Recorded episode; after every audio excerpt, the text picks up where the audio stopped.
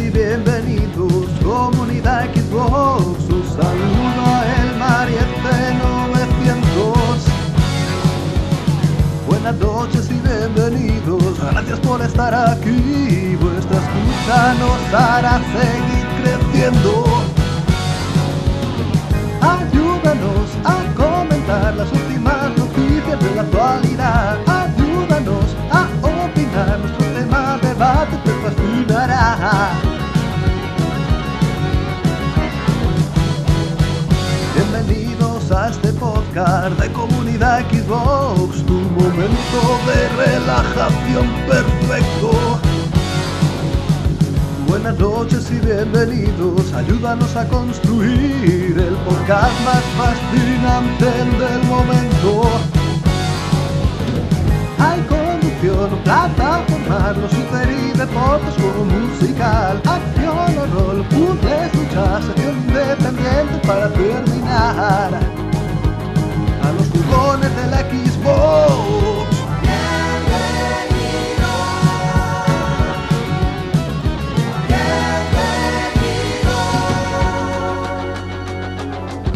Bienvenidos una semana más al podcast de Comunidad Xbox, esta vez con un podcast Frankenstein, un podcast hecho a retazos y pasará gente distinta durante el podcast, pero bueno, no me enrollo más, luego os lo explico, ya lo iréis viendo. Vamos con las presentaciones.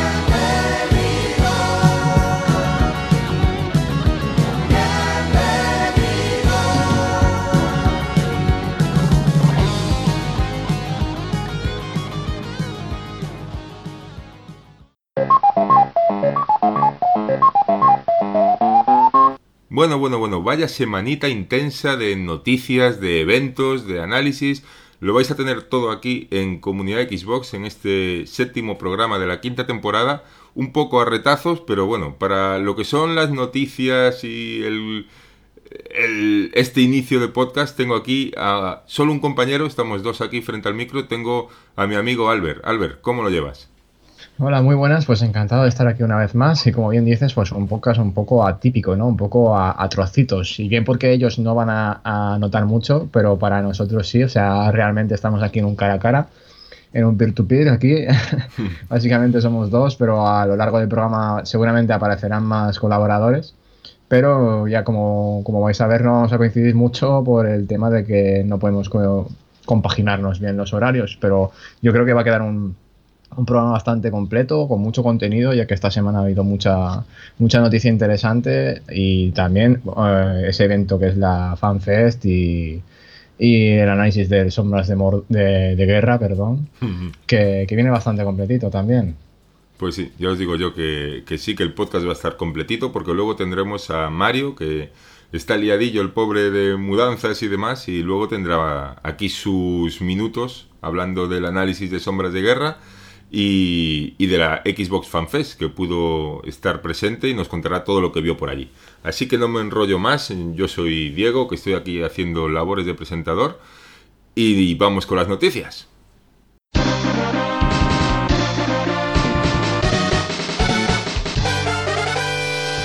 Bueno, bueno, pues vamos a arrancar con las noticias porque es una semana que viene cargadita, cargadita. Hemos tenido que hacer aquí una selección de noticias para traeros, pero bueno, ya nos contaréis si os ha gustado la selección, porque ha sido difícil. Así como otras semanas no hay mucha cosa, esta semana ha habido para dar y para regalar. Y vamos a empezar con la saga Star Wars, y Albert nos trae una noticia, eh, bueno, es un paquete con varias noticias, y bueno, mejor vamos a empezar hablando del modo campaña, que se han, siguen desvelando cositas y cada vez queda menos, ¿no? Sí, cada vez queda menos para el lanzamiento de Star Wars Battlefront dos, y es que son hemos hecho una selección de cuatro noticias, pero realmente es un pack de, de varias que, que hemos eh, compuesto de ellas una. En esta sección vamos a, bueno, en esta noticia vamos a tratar eh, algunas concernientes a, a la compañía Electronic Arts y otras a Star Wars.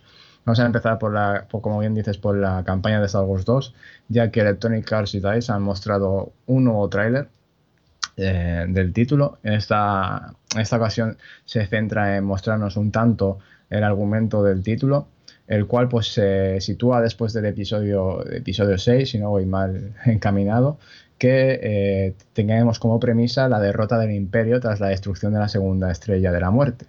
En esta, en esta historia encarnaremos a Aiden Versio, la cual, movida por una, por una ansia de venganza al ver cómo Endor ca, eh, caía ante sus ojos, pues se eh, embarcará en un, en un viaje, pues eso, como decía, de, venga, de venganza a través de toda la galaxia, visitando eh, planetas y otros lugares pues conocidos de la saga, ya que esta segunda entrega de la saga Battlefront está, digamos, basada en las tres trilogías de las películas, es decir, las viejas, las, las digamos, las más nuevas y la que ahora actualmente pues se está des, eh, desarrollando, ¿no? Con ese octavo episodio que llegará en diciembre. Eh, como, como no podía ser de otra forma, al basarse en las películas veremos eh, personajes como Han Solo, Darth Maul, Darth Vader, eh, Chewbacca, entre otros muchos más. Y bueno, yo os recomiendo que veáis el, el trailer, es muy espectacular y, y épico, y realmente nos augura una historia bastante, bastante eh, interesante. Sí, la verdad, eh, yo que no soy el mayor fan de Star Wars, que sí que me gusta, pero bueno, no soy, por ejemplo, como tú, Albert, pues me ha gustado mucho el enfoque que le dan, porque es eso, justo como al final del episodio seis, cuando se destruye la segunda estrella de la muerte, eh, la protagonista Aiden Versio pues está en Endor, sobre el planeta de Endor, luchando contra los rebeldes y, y es parte del imperio y, y toda esa historia que pueda haber ahí poniéndonos en el otro bando, y puede estar muy chula y muy interesante, y yo creo que es un enfoque guay y apetece jugarlo, aunque no sé si la duración va a acompañar demasiado o si tú solo ves un punto positivo.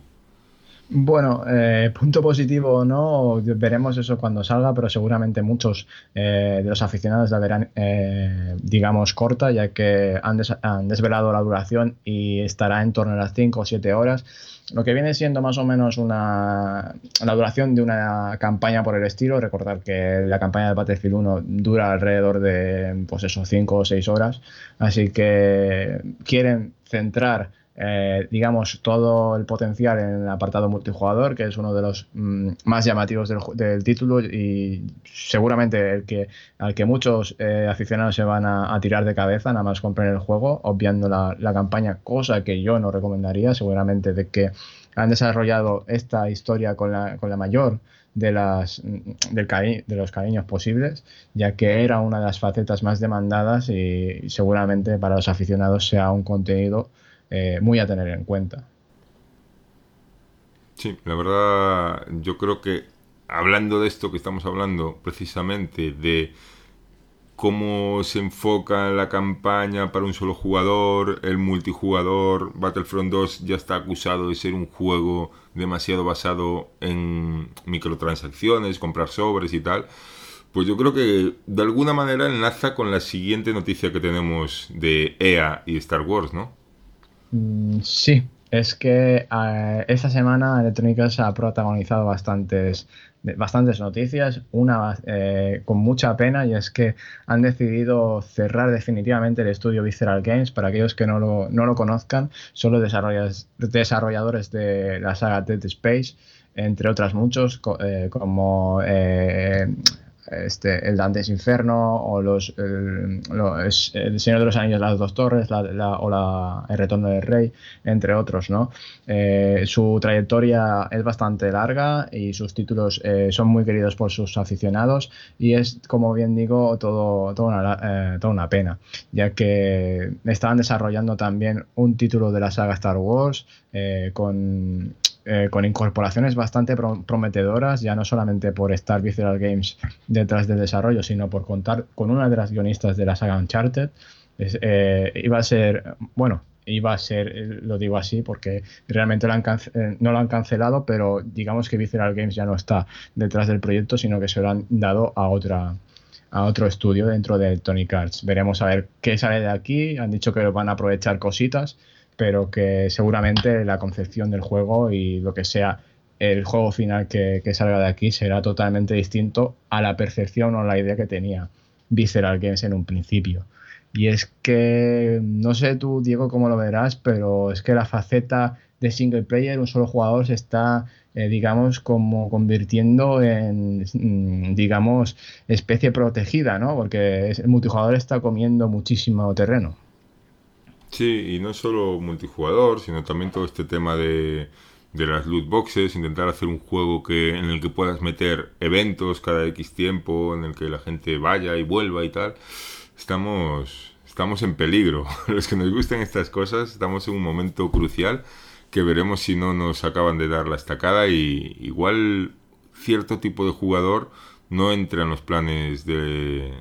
De la, de la industria, ¿no? Para un futuro. Y es que con el tema este de Visceral es que choca muchísimo. Tras cuatro años de desarrollo, tras meterles ahí a una directora y guionista como es Amy Hennig, de, conocida por la saga Uncharted, por Legacy of Kain, pues es que es, es, es, es duro, y es pensar, ¿para qué meten a esta persona que está especializada en juegos eh, basados en personajes, en historias? Sí, de, de para al final, para... claro, para que al final digas no, es que no es lo que queremos. Entonces ya desde el principio, desde luego, el, el proyecto estaba mal enfocado. Si ellos ven que no quieren eso, y es un poco el caso que hemos visto también con BioWare, que, que ha sido muy sonado con después del fracaso para E A de Mass Effect Andrómeda, como el, el desarrollo ya fue un tormento. Se, Eh, BioWare tiene varios estudios dentro y al final cada uno ahora está en un, se han desmantelado uno de ellos, se ha redistribuido a sus a sus a sus integrantes, como ahora va a pasar con Visceral, que han dicho que van a, a, a distribuir en otros estudios a los integrantes. Pero es que al final parece como que tienes unos activos y no los utilizas, porque BioWare con lo de Anthem es la última compañía que pensaríamos que iba a hacer un juego tan centrado en lo que es el multijugador, que al final lo que es, es que va a ser un Destiny, es lo que estamos viendo todos. Y en BioWare no, no pensaríamos eso, igual que no lo pensaríamos de Amy Hennig. Entonces, igual los activos que tiene E A no, no son los correctos para hacer lo que quiere. Veremos si esta redistribución le da sentido, y veremos si los jugadores más clásicos seguimos ten- teniendo nuestro hueco en los planes de futuro de E A. Sí, bueno, al fin y al cabo la industria evoluciona de un, con una velocidad estrepitosa, y realmente eh, pff, los gustos o digamos las tendencias de los jugadores van hacia, hacia oh, eh, caminos distintos. Y es que es curioso cómo Electronic Arts se está quedando únicamente con, con las compañías o los activos que realmente le, le ofrecen o, o le brindan eh, beneficio, pero, pero limpio. O sea, no quieren ver cómo tienen pérdidas por otra, por otro carácter que no sea, digamos, el, el multijugador, ya que solamente le quedan DICE, BioWare, que la están tratando de convertir, y, y es que lo van a conseguir con este Anthem, y cuidadito con él, que tiene muy buena pinta, pero si sigue los derrateros de Destiny se la puede pegar. Ya hemos visto cómo...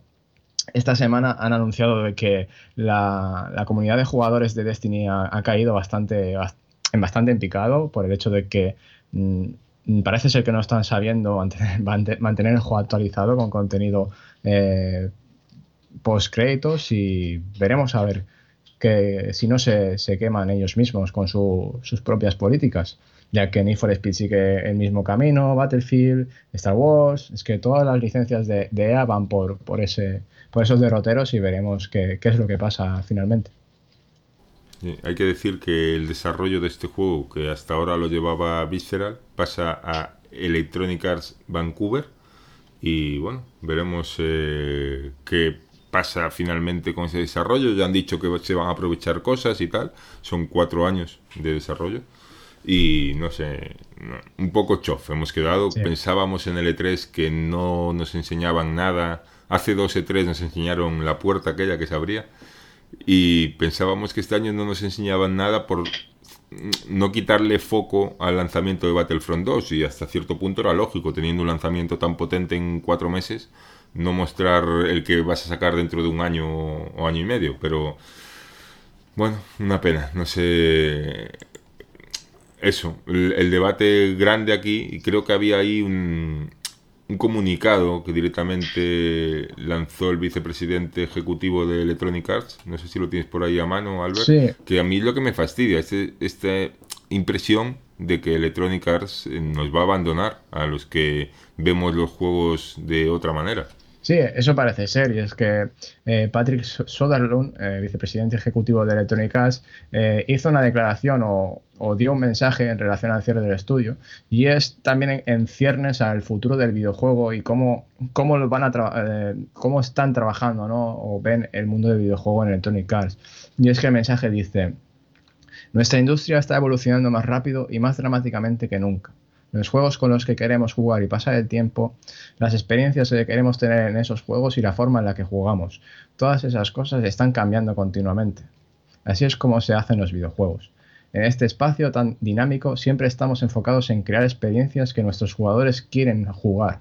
Y hoy eso significa que estamos haciendo un cambio significativo con uno de nuestros próximos títulos. Es decir, de que eh, es Star Wars, que tendría un gran peso narrativo, seguramente lo, lo conviertan en, en algo totalmente distinto y lo conviertan en lo que, como él bien dice, lo que los jugadores quieren jugar, ¿no? Experiencias multijugador, dejando pues de lado a, a los que realmente quieren una historia, un mundo bien construido, unos personajes que, que realmente lleguen y no sean planos, que no estén ahí por, por hacer un relleno o simplemente sean un, un avatar, o sea...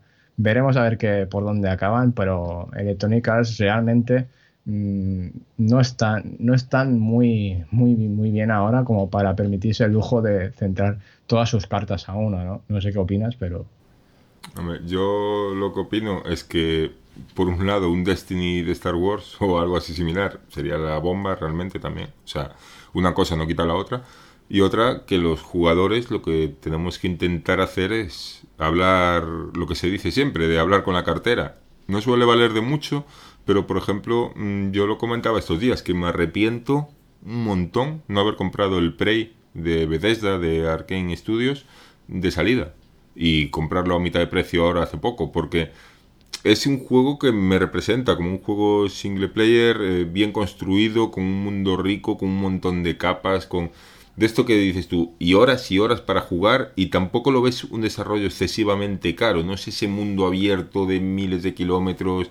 No, es, es otra cosa, y es una vía que, que hay que explorar, y que estudios como este de Arkane pues lo hacen muy bien, y espero que les vaya rentable. Por eso digo que me arrepiento, y para mí, eh, como jugador especialmente centrado en el juego offline y single player y tal, yo creo que hay que apoyar este tipo de estudios, y desde luego yo personalmente lo, lo voy a hacer, que a veces hacemos lo contrario, y de esto de decir, bueno, como es un juego que me lo voy a pasar en un par de semanas y lo voy a dejar abandonado, pues me espero a que valga veinte euros. Pues igual voy a empezar a hacer al revés y comprarme por sesenta ese juego y por veinte el Battlefront cuando baje. Bueno, pues básicamente eso es lo que, lo que te iba a decir anteriormente, y me mordí un poco la lengua, porque es que eh, he escuchado a mucha gente decir de que simplemente por basarse en eso, en una, en una propuesta para un solo jugador que tiene un principio, un final, y que después de eso, a pesar de que puedan tener muchos títulos, contenido postgame, que pueden ser coleccionables, pueden ser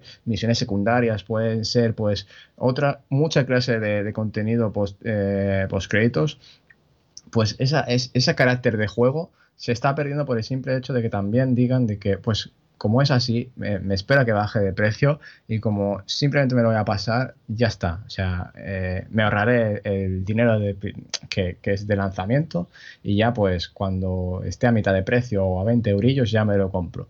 Yo pues sí que es cierto de que la, la economía es la que es, y cada uno con su dinero hace lo que quiere, pero realmente tener esa mentalidad tampoco ayuda mucho. No, y yo creo que quizás una de las tablas de salvación que va a tener este tipo de juego va a ser servicios como el Game Pass o el E A Access, porque curiosamente E A ya lo comentó hace un tiempo, que se podían plantear hacer un, eh, una serie de un lanzamiento como exclusivo orientado al, al E A Access. También lo comentó Phil Spencer hablando del Game Pass, y por ahí podría ser una salida para los juegos para un solo jugador, hacer que sean el reclamo para pagar una suscripción. Un poco como en Netflix te puede pasar con, con una serie, que igual no te compensa hacer la serie porque la tienes que vender a televisión o vender D V Ds o lo que sea, y bueno, ahí como reclamo pues para amarrar esa suscripción, ¿no? Yo creo que veremos y esperemos que estos servicios sirvan de ayuda para que el juego para un solo jugador siga teniendo peso en la industria, que es algo que, que yo personalmente espero que, que pase y que siga así por muchos años. Y bueno, eh, pasamos a la siguiente noticia, que la voy a dar yo, y es que ya se han filtrado los primeros juegos retrocompatibles con la Xbox original, con la primera Xbox, que recordemos han, si, ha sido anunciada esta retrocompatibilidad en el E tres de este año. Se anunció para que para este año dos mil diecisiete, o sea, antes de final de año la tendremos que tener, y ya debe estar a la vuelta de la esquina porque, como digo, ya se han filtrado los primeros juegos. Ha aparecido primero en la propia página de, de Microsoft una serie de juegos, y luego en Twitter eh, han aparecido otras capturas filtradas y en, más información en Reddit, o sea que las cosas empiezan a, a rodar y, y ya está ya está esto aquí, vamos.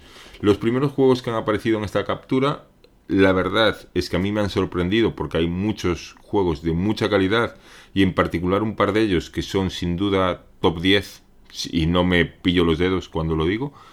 Y, y son los siguientes, son seis, son diez juegos, y son eh, Prince of Persia, Las Arenas del Tiempo, Dead to Rise, Red Faction dos, Fusion Frenzy, King of Fighters, eh, ¿cómo se llama este juego? Neo Wave, eh, Knights of the Old Republic, Ninja Gaiden Black, Crimson Skies, Sid Meier's Pirates, Psychonauts, con esto estará contento el amigo Mariette, Blood Rain y Grabbed by the Ghoulies, este juego que ya lo podíamos jugar en su versión remasterizada en el Red Replay.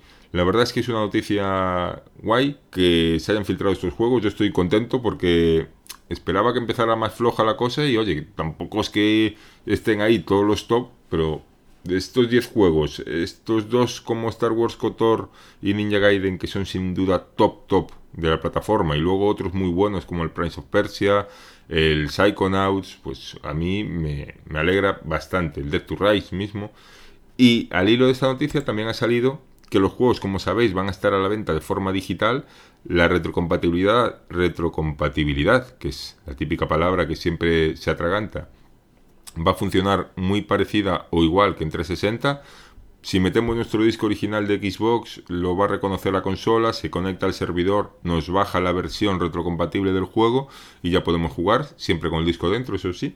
Pero van a estar disponibles también en la tienda digital de la consola. Y se ha filtrado también en Reddit algunas imágenes sobre eh, el precio que tendrán y, y este tipo de cosas. En, en especial estoy viendo aquí una imagen de Fusion Frenzy a nueve con noventa y nueve dólares. Un precio que, si bien igual no, no, no voy a entrar si es justo o no, son juegos muy viejos y, y que al final estas compañías no estaban sacando nada de ellos, pero menos de eso me parecería raro que salieran. Y me parece un buen precio, quizás, bueno, eh, ya comprarlo o no, ya entra a, a valoración nuestra. Yo hay juegos que sí que pagaría eso por ellos, otros como el KOTOR están cada dos por tres a dos euros en Steam, pero aún así siempre se puede esperar alguna oferta, una bajada de precio o lo que sea, pero decía esto de que lo veo difícil que a menos que salga a menos de este dinero, porque muchos de estos juegos son de third parties también y todo el mundo querrá llevar su, su tajadita. Y eso es una cosa curiosa, son juegos que estas third parties no estaban sacando ya un duro de ellos, y ahora Microsoft, seguramente haciendo ya casi todo el trabajo, se los mete ahí en un market a diez euritos y, y a correr. Y la verdad, una buena noticia para todos, creo, para jugadores, para jugadores que incluso podemos tener la opción de meter el disco, o sea, no tenemos ni por qué, por qué pasar por caja si tenemos el juego o lo encontramos por ahí de segunda mano.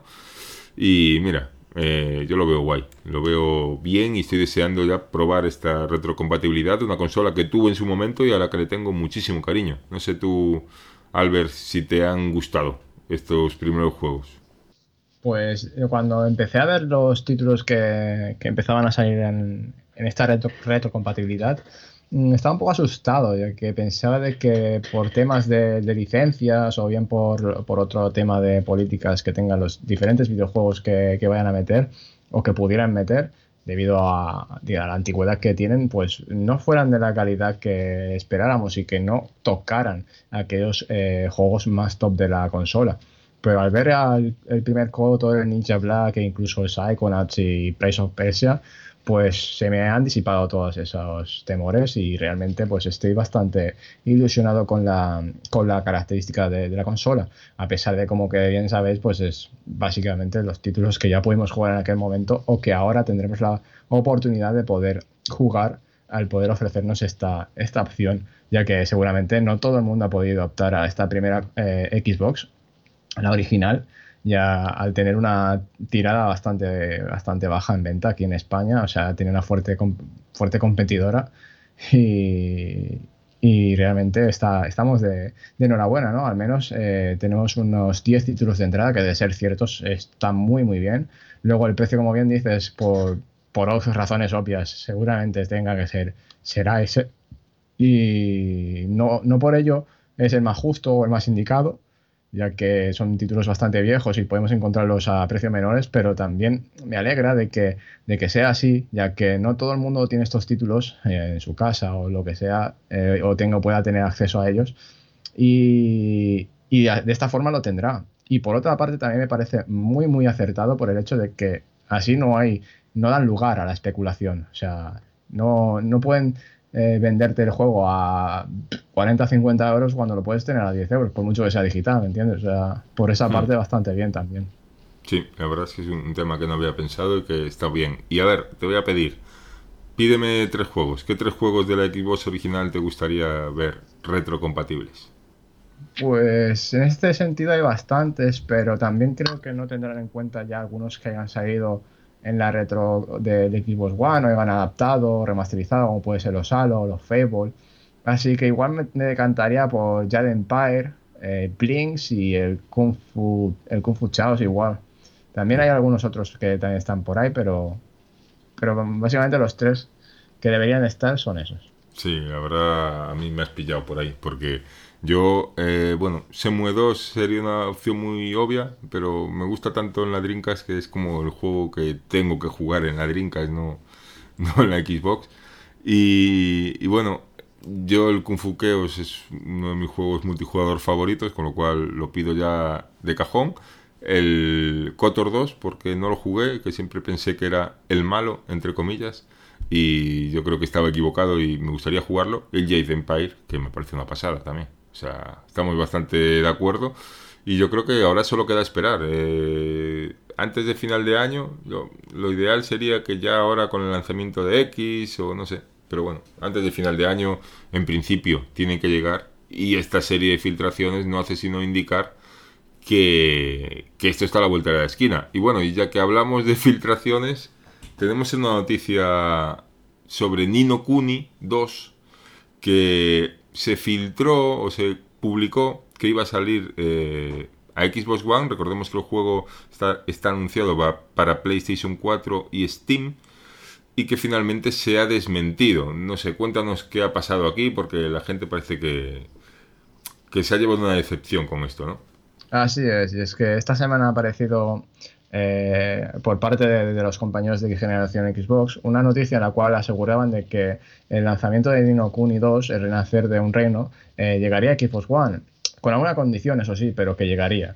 En este sentido, pues al ver que Xbox One no es un mercado que, digamos, tenga suficiente potencial como pa- o, o plataformas en el mercado como para poder eh, ser rentable para la compañía, tanto en Japón como en Europa, pues el lanzamiento se iba a efectuar tan solo en formato digital, eh, algo que, bueno, mmm, tampoco nos suponía un gran a- agravio, dado que finalmente el título iba a llegar a, a Xbox One, pero parece ser que a través del medio japonés Gematsu, eh, que tuvieron el, eh, digamos, la oportunidad de tener una conversación con Bandai Namco, eh, les, de- les desmentió dicho rumor. O sea, es decir, de que parece ser que al final, al final pues no iba a llegar el juego a nuestras Xbox One. Es decir, que un responsable les habría dicho de que el título tan solo está en, en desarrollo en PlayStation cuatro y P C, o sea, es Steam.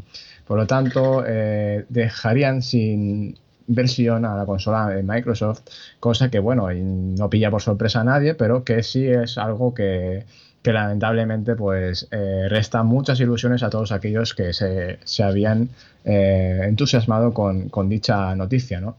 así que por el momento eh, Xbox One no recibirá el juego. Eh, recordar que es la secuela de, del título original, Ni no Kuni, eh, desarrollado por Level cinco, una compañía que siempre mima muy muy bien a todos sus, sus sus títulos, con un acabado visual muy muy eh, sobresaliente, muchos de ellos con, con un acabado pues de de, la, eh, de estilo manga, ya que son desarrolladores nipones y que realmente pues eh, Ni no Kuni tiene una, una legión de, de fans y seguidores bastante, bastante eh, amplia.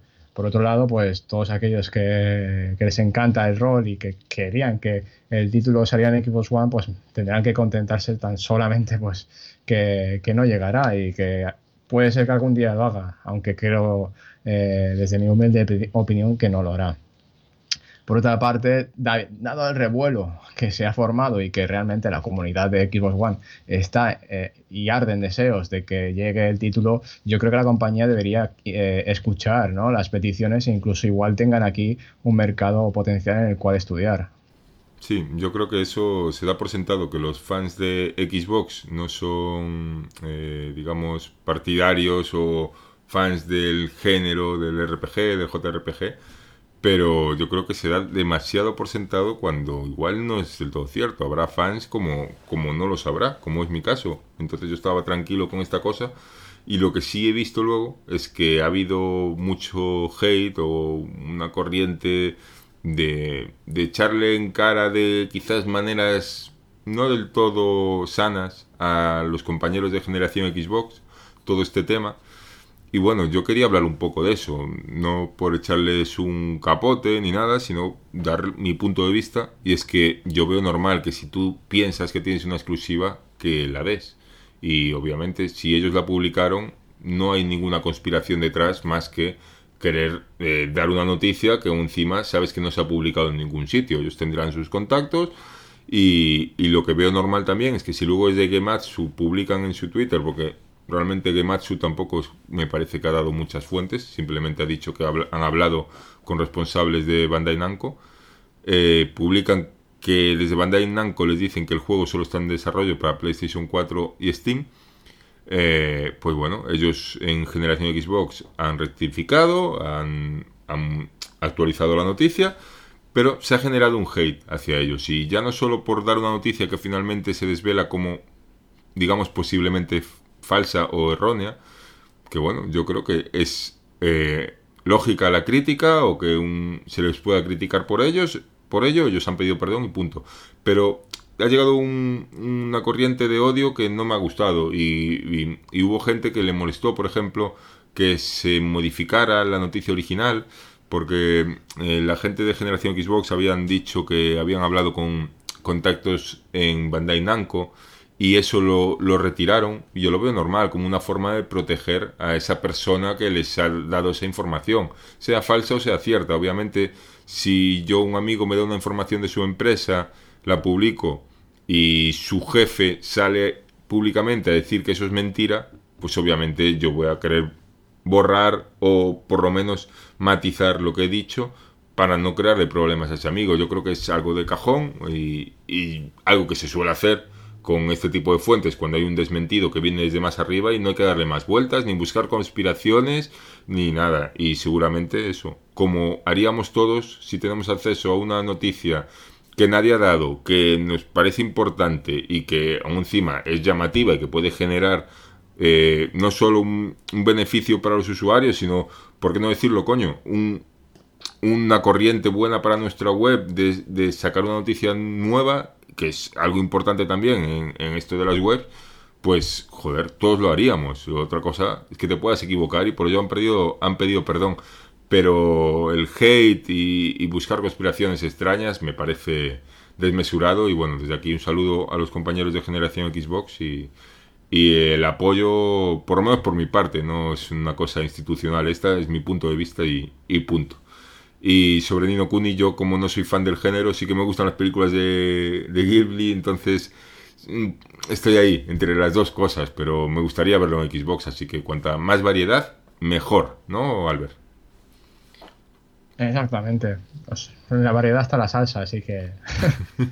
Hablando de salsa, vamos a pasar a la siguiente noticia, pero salsa de, de sangre, de sangre calentita, de Resident Evil siete, y es que han salido eh, pues las ventas, y Capcom ha publicado que han llegado ya a los, siete, a los cuatro millones de unidades vendidas, que vosotros diréis, ¡jo! cuatro millones está... Está muy bien, así diciéndolo un poco de aquella manera. A ver, a ver, que estamos aquí, que nos escuchan de todas las edades y ya ibas aquí a, a pasarte un poco. Pero sí, digo, sí, sí. Está de puta madre. Ya pones un pi y ya está. Claro, Mario edita. Y, pero es que el problema es que Resident Evil, en, ¿cuándo fue esto? En marzo. Bueno, yo esperaba llevar cuatro millones en marzo, al cierre del año fiscal, y en esa época llevaba tres coma cinco millones, o sea que en los últimos seis meses solo ha vendido eh, medio millón. Eh, parece que aún encima espera vender a lo largo de todo el ciclo de venta de Resident Evil siete diez millones de copias. Ya esto supongo que ya entrando en eh, las ofertas o las bajadas de precio posteriores que haya y todo eso. Eh, el impulso que pueda haber de ventas cuando saquen D L Cs o incluso una edición completa o lo que sea, pero no se han crecido demasiado pensando que el juego podía vender diez millones. La verdad es que eh, la cifra de cuatro millones parece positiva, pero si la comparamos con las expectativas de la empresa, pues igual no son tan positivas, igual tenemos que temblar los que nos ha gustado este nuevo enfoque, nuevo viejo enfoque de Resident Evil siete de cara a la franquicia. Es que aún encima tenemos como el concepto de que los últimos Resident Evil fueron muy mal y tal. Resident Evil seis ha vendido seis coma ocho millones de copias. Resident Evil cinco, el juego más vendido de la saga, siete coma dos millones. O sea que igual el concepto que tenemos no se adecua exactamente a lo que Capcom quiere de la saga. O sea, Capcom lo que va a querer va a ser vender juegos. Y de momento aún le queda eh, recorrido, pero no parece que Resident Evil siete vaya a superar a las dos últimas entregas eh, numeradas de la saga. Así que por ese lado Capcom no sabemos qué esperar de ella, porque de Capcom podemos esperar cualquier cosa, pero desde luego lo que no suele hacer son decisiones que vayan... Eh, que supongan un riesgo para su economía, o en esas no está. Capcom está a la rentabilidad pura y dura, ¿no? Y bueno, no sé, está claro que igual supone estas ventas un poco por debajo de lo esperado que Resident Evil siete no tenga continuidad en su modo de juego, pero yo creo que hay público para ambas vertientes, para una vertiente más tipo Resident Evil cinco, Resident Evil seis, con más acción quizás, y otra... más clásica, con más componente de, de terror, como Resident Evil siete. Entonces, si hay público para las dos, para las dos vertientes, no sería descabellado que pudieran dividir un poco la saga y ofrecer productos para ambos públicos. No sé, no sé si lo harán, pero yo creo que sería positivo. Sí, desde luego. A ver, es que, como bien has dicho, Capcom pues es capaz de lo mejor y de lo peor. O sea, nunca se arriesga, eso sí. O sea, yo creo que Resident Evil siete ha sido una de las cosas más arriesgadas que ha hecho en los últimos tiempos en cuanto a sus franquicias. Y les ha salido muy bien, ¿eh? A mí me ha encantado. O sea, ojalá sigan por estos derroteros y que acaben, acabe saliendo bien. Aunque yo creo que fueron demasiado optimistas. Sí que es cierto que tenían un producto en sus manos muy, muy bueno, en el cual podían confiar, pero es que eh, diez millones de copias, eso es una, una cifra desmedida. Más cuando eh, la entrega que más ha vendido de la, de la saga es Resident Evil cinco, llega el doble de, en el mercado eh, que, por ejemplo, Resident Evil seis o... mucho más que Resident Evil siete, y tan solo lleva siete coma dos millones de copias vendidas. O sea, era totalmente inconcebible lo que se habían propuesto. Por otra parte, como decía, pues es que pff, tenemos ahí el caso de Street Fighter cinco o el reciente Marvel versus. Capcom Infinite, pues que son decisiones que a, a los fans no les sienta bien y que al fin y al cabo pues les acaba reper- repercutiendo eh, en su economía, como bien decías. Y No sé si, si partirán la saga en dos eh, según sus aficionados, sea la acción o el, o el survival horror, pero lo que está claro es que tienen que estudiar cuál es el siguiente paso que van a dar. Y es eh, ya estaban pensando en Resident Evil ocho. Seguramente, pff, si lo ven muy complicado, se vuelvan a se, se vuelvan a re, retraer y piénsenos, pues tampoco eh, es lo tampoco es lo que esperaban, ¿no?, los aficionados con Resident Evil siete, y, y deberíamos de volver a lo que era Resident Evil cinco. Ojalá que no sea así y que eh, lo que hemos recuperado con Resident Evil siete no lo perdamos. Así que a ver qué es lo que hace Capcom. Al final nos está saliendo un podcast especial de single, de, de lo que son el enfoque de los juegos, ¿no? De este single player sí. versus eh, otro tipo de enfoques, aunque en Resident Evil no es ese el caso, pero... mercados no te... y cifras sí. y... sí, sí, sí, la verdad es que es un tema porque obviamente las compañías no están aquí para... salvo los indies, siempre nos quedarán los indies, digamos, compañías más pequeñitas y tal... Pero las compañías, en cuanto ven que por ahí no llegan beneficios, pues lo intentan por otro lado, está claro. Así que vamos a ver qué pasa. A mí me gustó mucho Resident Evil siete, espero que, que sigan por ahí. Porque la verdad, el seis no lo jugué, pero el cinco no me había gustado, pero nada de nada. ¿No? Me pareció un juego, con todo el hype que llevaba, me pareció un juego bastante malo. Pero bueno, no sé si tienes algo más que añadir o simplemente pasamos a la siguiente noticia. No, parece ser que está todo el pescado vendido en cuanto a Resident Evil se refiere, y ojalá que, que sigan por, por el carácter de Resident Evil siete, pero del juego en sí, porque he estado viendo los D L Cs y al menos uno, que es el de Chris Redfield, que será la expansión gratuita, eh, ya toma unos tonos por los cuales estamos hablando que no me han acabado de gustar mucho. Demasiada acción veo ahí. Ya, bueno, yo esas cosas siempre que las metan en un D L C o tal me parece chulo. O sea, me parece bien que en el D L C se ofrezca algo distinto al juego principal. Me puede llegar hasta parecer bien, pero bueno, eso ya mmm, depende, depende cómo lo hagan. Y bueno, eh, vamos a la última noticia de esta sección y tiene que ver con Sombras de Guerra, que porque Digital Foundry ha publicado una comparativa entre la futura versión de Xbox One X y la versión mejorada para PlayStation cuatro Pro. Y a ver, sorpréndeme, Albert, eh, ¿cuál de las dos versiones se ve mejor? Pues aquí te lo podría decir mejor Mario, porque él, él al fin y al cabo ha jugado a las dos versiones. Ha analizado la de Xbox One y ha jugado en la fanfest a la de Xbox One X. Vale, así que luego no le pregunto, porque... ¿vale? Luego le pregunto. Bueno, pues al parecer, pues según el... el estudio que ha, nos ha brindado Digital, Front, eh, Digital Foundry en un, en un artículo, y así como en, en los típicos vídeos de comparativa que hacen ellos, pues la versión de Xbox One X de, sombra, de Sombras de Guerra estaría bastante por encima de la versión de, de PlayStation cuatro Pro, y sobre todo lo estaría a nivel de, de texturas, modelados, rendimiento, o sea que sería eh, un portento gráfico más en Xbox One, parecido a lo que podría ser un P C más de media alta gama y no como lo que podríamos ver en la, en la otra plataforma. Y estos son, ya como digo, pues eh, está todo basado en datos que ha dado la... La, la propia Digital Foundry. No son una cosa que, que nos inventemos ni que queramos sacar pecho ni nada, simplemente nos basamos en los, en los datos que nos está mostrando y lo que nos está ofreciendo, es decir, que está todo corroborado por ellos. Eh, en dicho artículo pues nos muestran la versión de PlayStation cuatro Pro, en la cual pues eh, corre una resolución eh, dinámica, y eso... que eh, esta versión recibió una actualización recientemente, en donde su, la, sus texturas son de baja, de baja calidad y el, el rendimiento no es estable. Estos son problemas que está acarreando la versión de PlayStation cuatro Pro y que por el momento parece ser que no son capaces de poder arreglar. Por otra parte, pues la versión de Xbox One X, la cual pues eh, recibirá posteriormente, ya que como todos bien sabéis, la consola saldrá el siete de noviembre, quedan apenas... unas semanas, así que ya estamos ardientes del deseo de que salga al mercado, y esta versión pues ofrecería eh, un despliegue en cuatro K nativo, con unas texturas en alta calidad y con un rendimiento realmente sólido, y eso eh, que más o menos estará eh, en torno a unos treinta F P S, pero de forma estable y fluida.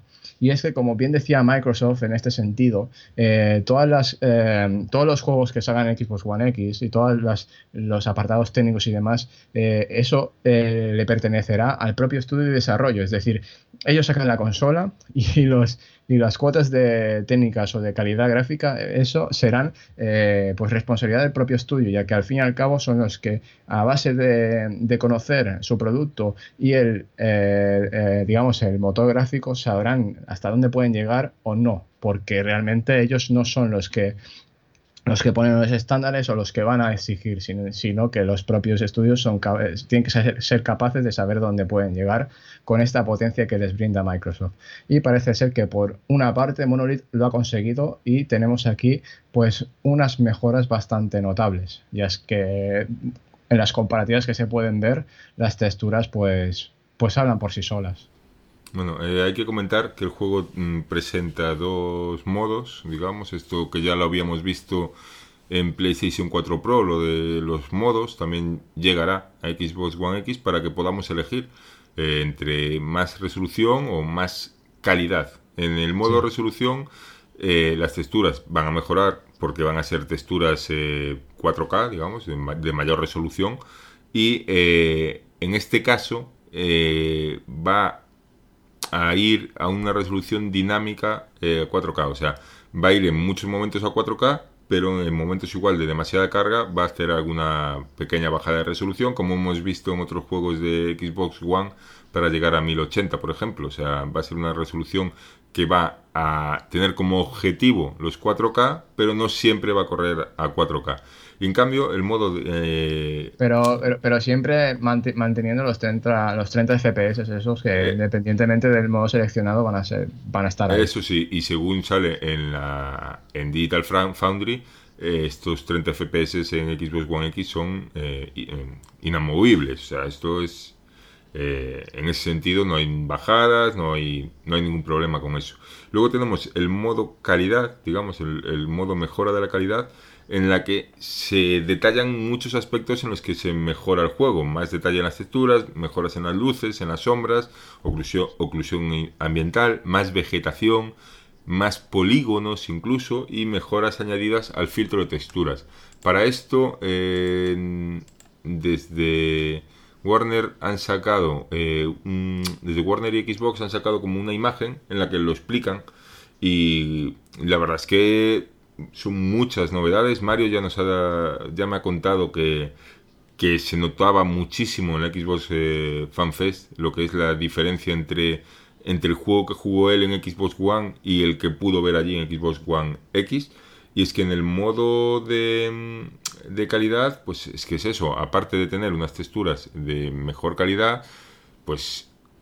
Estoy leyendo aquí, eh, filtro antis, anisotrópico eh, mejorado, Eh, vegetación, eh, oclusión ambiental, eh, eso, en general. También comentan que para televisores de mil ochenta que también habrá una mejora por, por el super sampling, eso de que la consola eh, saca a cuatro K y lo rebaja para, para mostrarlo a mil ochenta, con lo cual tanto las texturas como los dientes de sierra se ven muy beneficiados, se reducen los, los dientes de serie de, de sierra.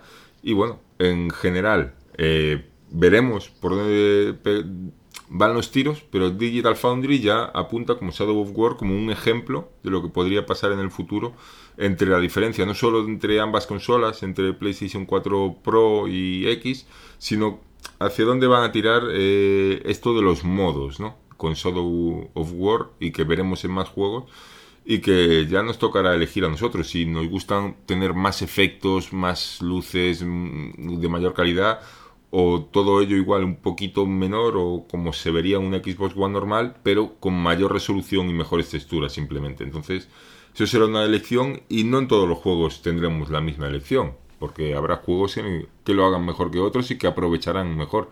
Yo lo que tengo un poco de miedo, Albert, es que haya compañías vaguetas, y ya lo estamos viendo un poco con Call of Duty Modern Warfare dos, que ya apuntan a que no habrá diferencias en Xbox One X notables con respecto a otras compañías, a otras, a otras versiones, vamos. Sí, así es. Bueno, al fin y al cabo ya he comentado antes de que, de que Microsoft deja esa decisión a la, a la propia desarrolladora, joder, desarrolladora, y en este sentido pues eh, no pueden hacer nada. Si Infinity, que eh, ah no, es Leche Gamers, ¿no? Es el que se, se está dedicando a desarrollar eh, Call of Duty eh, World War dos, eh, no quieren ofrecer una versión distinta a la de Xbox One o la, o la, de, la de PlayStation cuatro, pues no habrá ninguna mejora en Xbox One X. Esto, como bien dices, pues las, depende de las propias de las propias desarrolladoras y no podemos hacer nada. Eh, aquí pues está eh, las ganas de trabajar o, o los distintos factores que puedan, puedan intervenir, que igual se nos escapan un poco. Bueno, yo solo quería apuntar que no solemos aquí como alimentar mucho esta rivalidad, guerra de consolas y tal. No es algo que, que en general a la gente del equipo nos guste, pero sí que nos vemos un poco con las ganas o la semi-obligación de cara a nuestros oyentes de empezar a iniciar un poco esta corriente que nos llevará hasta el siete de noviembre en que salga Xbox One X, y traeros siempre noticias sobre qué esperar de Xbox One X, sobre cómo funciona, cómo funciona el paso de Xbox One a Xbox One X si hacemos el cambio, y este tipo de cosas. Yo creo que, que por eso las traemos, por si a alguien le choca que, que ahora mismo hayamos traído esta noticia, que no suelen ser las noticias que traemos, pero yo creo que está bien que sepamos eh, el producto que va a sacar Microsoft y las ventajas que va a tener, tanto con la Xbox que tenemos como con otras plataformas que existen. ¿No, Albert? ¿Te parece bien lo que he dicho? Sí, exactamente, totalmente de acuerdo. Y al fin y al cabo, pues es que es lo que decimos. Y yo, a mí lo que me choca también es que si por una parte unas compañías pueden lograrlo, ¿por qué otras no? O sea, es como bien dices tú, pues eh, si son, si tienen el, el afán de hacerlo o no. Porque al fin y al cabo, si eh, dicen que eh, se realiza de forma sencilla y que no lleva mucho, que no, que no conlleva muchos más recursos de los cuales ya has sembrado, pues yo qué sé, yo creo que te sale rentable eh, lanzar esas mejoras para contentar a ese público, ¿no? Porque al fin y al cabo Xbox One X va a ser un reclamo para todas aquellas compañías que quieran ofrecer la mejor versión de, de su videojuego en consolas. Sí, sobre todo juegos que tienen versión en P C. No debería costarles mucho, porque al final eh, la, si las texturas en cuatro K ya las tienes para P C, si los efectos ya los tienes para P C, si los filtros ya los tienes probados para P C, al final el trabajo, por lo que dicen, es sería mínimo. Entonces eh, veremos por dónde tira el mercado. Tendrá que ver también la respuesta del público con Xbox One X, tendrá que ver en, en qué mejoras o qué aprovechamiento del hardware se hace. Así que nos...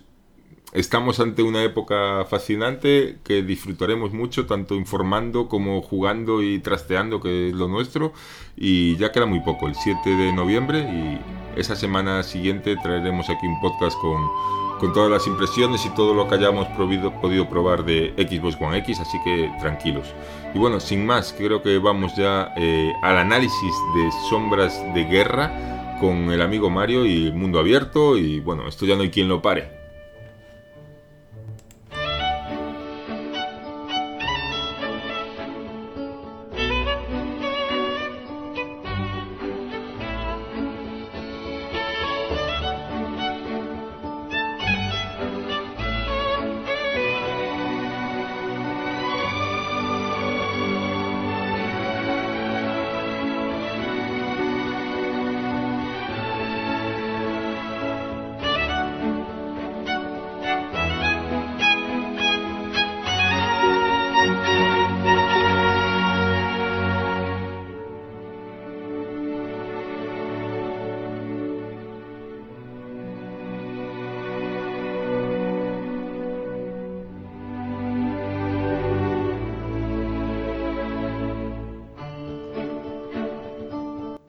¡Tesoro!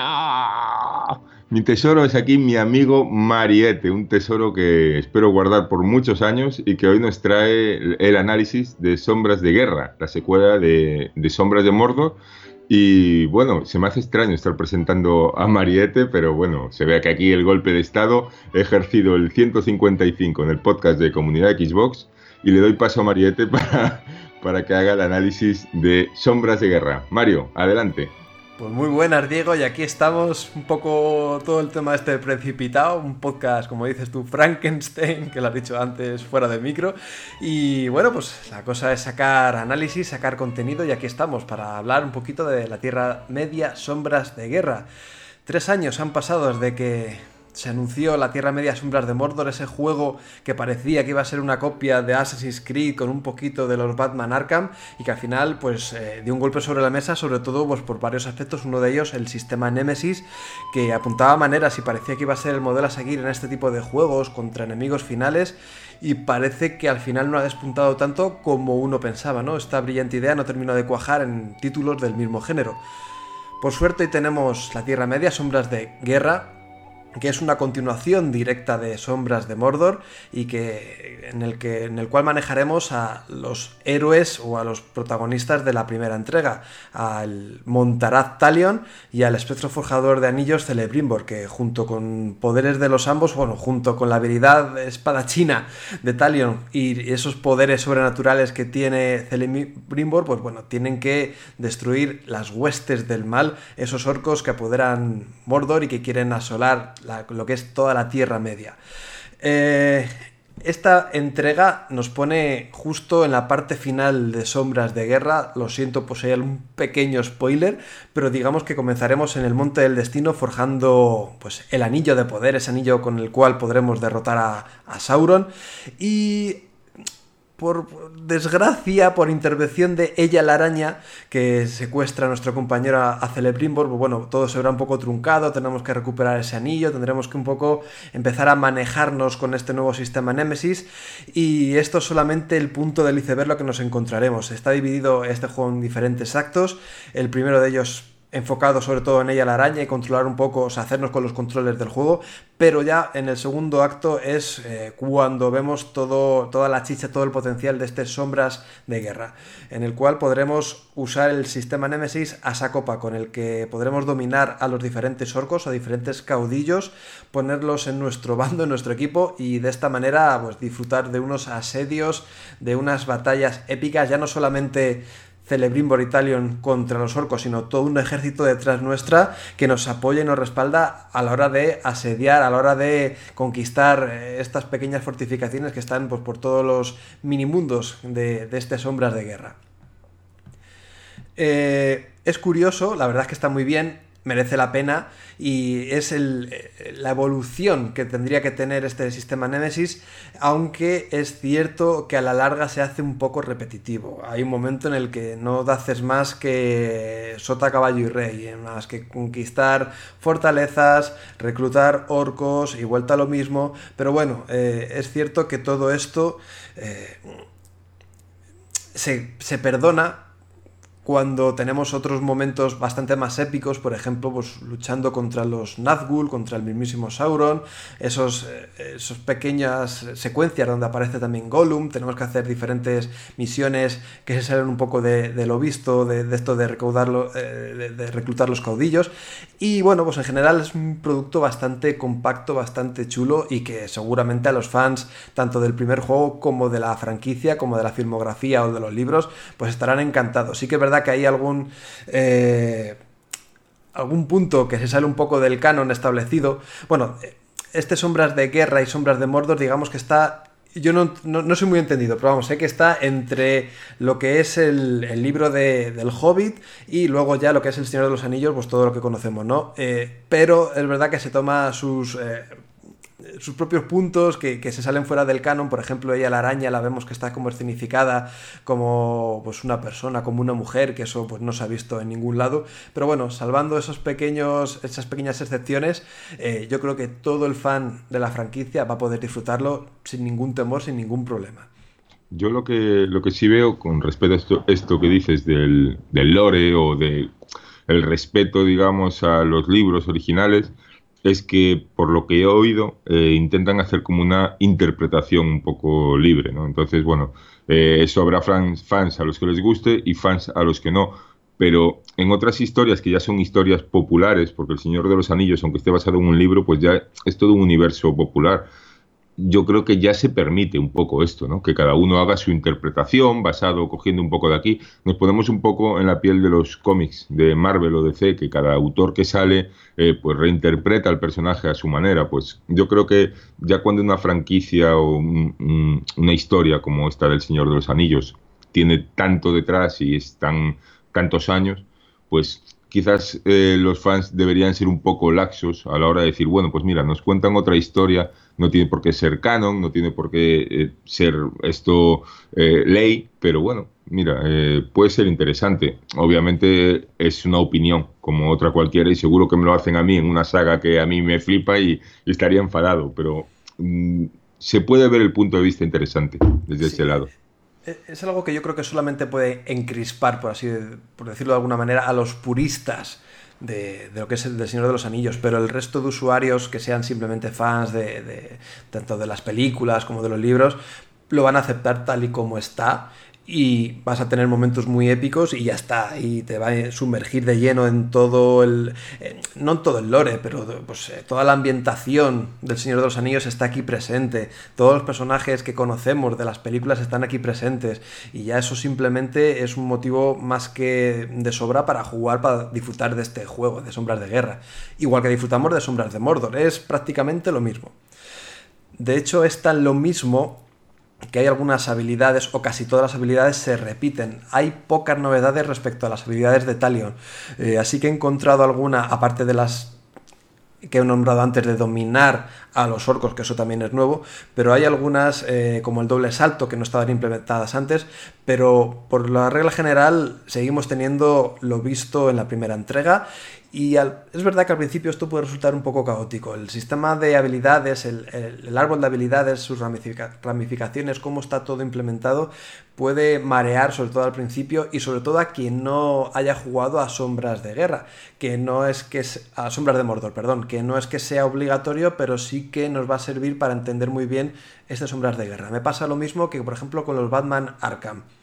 Eh, si juegas a Batman Arkham City, vas a, al principio a sentirte un poco perdido si no has jugado al Batman Arkham Asylum por es, las habilidades que en el primer juego se nos van eh, introduciendo y, y que no lo tenemos en la segunda entrega. Pues esto, lo mismo. Pero, perdona Mario, eh, ¿los sí. poderes ya entonces están desbloqueados desde el principio, los de la primera entrega? ¿O hay una excusa mm. para quitártelos? ¿O cómo, cómo, no, cómo no, enfocan no, no, están implementados. Eh, A ver, tienes que pues, ir ganando experiencia, vas cogiendo puntos de habilidad y ya te los vas tú administrando como quieras. Pero desde el primer momento, por ejemplo, puedes empezar a dominar monturas.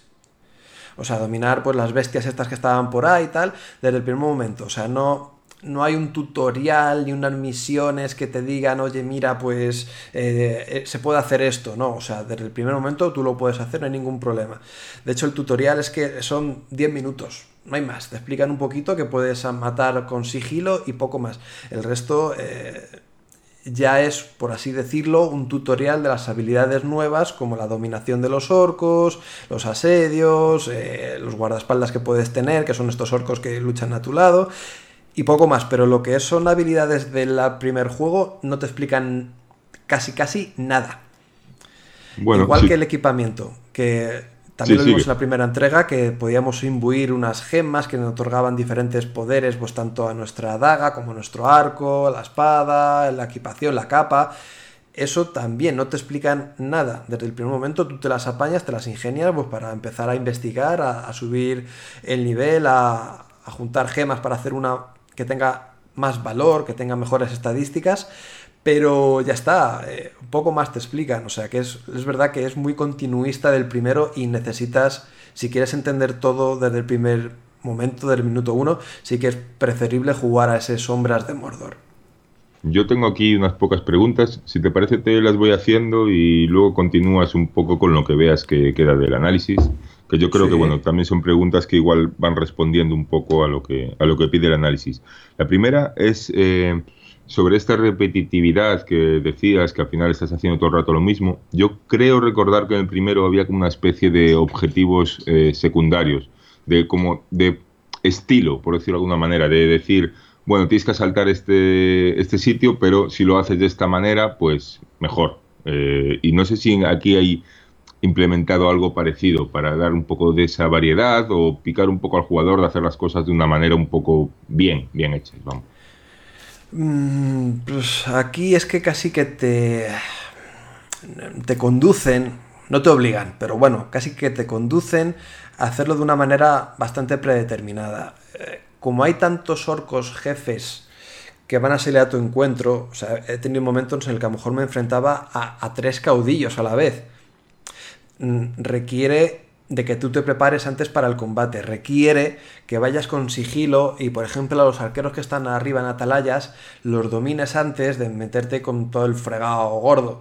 Requiere el juntar antes un ejército con, con aliados potentes. Eh, requiere cierta planificación, que sí, que lo puedes hacer a lo bestia si quieres a saco paco o lo puedes hacer todo en super sigilo, pero sí que conviene estar preparado en ese aspecto y sí que te, el juego te conduce a mm, tenerlo todo bastante bien planificado y casi siempre sota, caballo y rey. Es verdad que luego hay jefes, lo típico, ¿no?, que tienen debilidades eh, frente al fuego, otros debilidades frente a las bestias y también puedes jugar por ahí, pero casi todos requieren, sobre todo ya en los asedios importantes, los asedios gordos, en tener ya pues eh, unos ciertos aliados, unos ciertos puntos clave bien cogidos para que no te pille por sorpresa, sobre todo eso, porque te vas a enfrentar a dos, tres caudillos a la vez y las cosas se ponen bastante difíciles. Muy bien. Otra cosa que tenía por aquí anotado es si el sistema Nemesis se integra en algún momento en la historia. Recuerdo en el primero que tenías que Que, que hacer ascender ahí a un orco que era un, un botarate, sí. vamos, un alfeñique. Entonces tenías que ir tú maquinando y haciendo que ganara él batallas. Eh, sí, para... ¿Tú te acuerdas el final de la historia de Sombras de, de Mordor? No me acuerdo lo que cené ayer, Mario. que, que sí que te pedían como... Mmm... Por lo que dices tú, ¿no? Ascender a, una, a, a, a un orco, hacerlo caudillo y ponerlo eh, en tu bando para al final ir con, con todo el equipo ya a la batalla final. No, no te acuerdas, pero bueno, no. Da igual. Sí, pero de ascender al, al botarate este sí que me acuerdo. Pues básicamente sí, o sea, es esa premisa, sigue esa premisa y sigue estando y, y es lo... lo Lo bonito, ¿no? El seguir la estrategia y también tú, con tu botarate ascendido, puedes mandar a eliminar a otros orcos sin que estés tú presente, ¿eh? Ellos mismos, puede, o sea, tú mismo puedes mandarles que hagan lo que quieran, así que está chulo porque puedes tú sí que mover un poco los hilos sin estar tú presente y, y, y llevar tus ejércitos de orcos al punto que tú quieras. Eso sí, también por otro lado... Claro, esto requiere que haya muchos orcos, eh, tanto aliados como enemigos, y puede un poco agobiar. No sé, yo me acuerdo del primer Sombras de, de Mordor, que intentaba matar a todos los caudillos o ponerlos de mi lado y tal, pero bueno, sobre todo eso, reventarlos, matar a los jefes, a los otros. Aquí es imposible, aquí hay tantos y van apareciendo otros nuevos que ir con... Con, con ese objetivo en mente es muy complicado. Aquí básicamente es intentar eliminar a los jefes finales, hacerte con sus fortificaciones y ya está. No puedes eliminar a todos los orcos que, que aparecen en el mundo ni de coña. Muy bien, si te parece sigue y yo si veo que me va quedando algo por ahí en el tintero, pues ya te, ya te corto y te hago alguna preguntita más. Vale, pues por ejemplo vamos a hacer un tour por el mismísimo Mordor. eh, los que habéis jugado a Sombras de Mordor, que ya me hago un lío con los nombres, eh, es sabéis que es que acojonante. Había... ¿eh? Es que el otro tela, día ¿eh? creo que era la gente de Anait o de Riloa que decían que se tenían que haber quedado con el Mordor, no con el Sombras, y es que estaría mucho mejor, de verdad, en vez de Sombras de Mordor, lo que sea de Mordor, no quedarse con el Sombras de... No, la verdad Uf. es que está bien pensado eso. Sí, sí. Porque ahora otra pues... secuela más ya sería sombras de, sombras de otra cosa más, y no tiene mucho sentido. Pero bueno. Es un lío, la verdad es que es un lío. Pues en el primer Sombras de Mordor, bueno, el primero y en el último, o sea, en Sombras de Mordor, eh, había como dos grandes expansiones de terreno donde, se, pues, donde estaba toda la acción. Aquí digamos que hay como expansiones más pequeñitas, hay como escenarios mucho más reducidos, más acotados, que eso no quiere decir que sean pequeños ni mucho menos, pero hay más variedad. eso a mí me gusta. O sea, tenemos por ejemplo eh, Minas Ithil, tenemos eh, Minas Morgul, otras localizaciones como Seregos o Nurnen, que a los más puristas a lo mejor les suenan, a mí no. Pero bueno, está bien porque tiene diferentes localizaciones y eso le da mayor variedad. Eh, me ha gustado, me ha gustado ver pues elementos más clásicos de las películas, esas minas Ithil están muy bien representadas, a mí me ha gustado mucho, y todo esto pues genera pues eh, diferentes variedades de acciones, variedades de situaciones que pues le sienta muy bien. Eh, como siempre, pues este tipo de juegos tiene, aparte de las historias principales, tiene sus misiones secundarias que están ahí presentes, sus coleccionables evidentemente, que los puedes recoger o no, pero al menos tiene premio, no es como Assassin's Creed que tú lo recoges y ya está y vale para conseguir un logro, y si eso. Aquí eh, te premian pues con un pequeño, una pequeña descripción del objeto, pero aparte, si consigues X coleccionables, pues te dan pues un equipamiento pues superior, un equipamiento de élite, pues bueno, pues que está mejor, y o incluso también te dan gemas de mayor poder, pues bueno, un poquito algo de recompensa. Yo sé que en el primero te, te picaste con, y que no sé si tenías el cien por ciento, porque yo estaba en ello y me acuerdo que había visto tu gamertag y... El y primero no sé si... sí, el primero me piqué, pero sí. Había menos, aquí la verdad es que buf, cuesta más, aquí el cien por ciento es más complicado. Sí, hay ya muchas están más historias. En ese punto en el que ves tantas cosas que ya dices, ni de coña, voy a por todo. No es como nada, nada. Eso. En el primero, un Assassin's Creed dos, que veías ahí que decías, joder, lo puedo hacer. O sea, no, no está en ese punto aún que ya esto es un coñazo seguir haciéndolo. Estás sí, ahí en el, en el medio, justo. En el primero no, es, no era tan pérdida de tiempo como en este segundo. Este segundo es que se han pasado cuatro pueblos. Aún así hay algunas muy curiosas. Por ejemplo, me han gustado unas... especie de misiones secundarias que se llama La Sombra del Pasado, donde manejamos a un joven Celebrimbor, es como un flashback que retrocedes en el tiempo y tienes pues, batallas pues, en, en su época gloriosa cuando estaba todavía vivo. Y bueno, pues sí que te, de, de cierta forma pues esto te permite conocer más a Celebrimbor, su forma de actuar, su forma de pensar y lo que pasó eh, años atrás. O sea que hay algunas que sí que merecen mucho la pena descubrir. El resto lo típico, pues eh, encontrar objetos o una especie como de memorias de ella la araña que están esparcidas por el escenario, enfrentamientos contra orcos por ahí, eh, venganzas contra otros orcos, y orcos por arriba, y orcos por abajo, y orcos debajo de las piedras, y, y ya está, básicamente eso. Y bueno, un poco respecto al tema gráficos o tema técnico, ¿qué nos tienes que contar? Porque sé que además lo estuviste, no estuviste en la Xbox Fan, Fan Fest y lo pudiste, pudiste probar en, en la X, sí, ¿no? Y el cambio es espectacular. O sea, yo lo noté. Eh, luego, si quieres, hablamos un poco del Xbox Fan Fest, pero es cierto que lo visto en Xbox One normal no me gustó. No me gustó en el sentido de que veía algo muy parecido al primer Sombras de Mordor. Y este lo veía muy parecido. Una línea. Qué despacito lo dices siempre, ¿eh?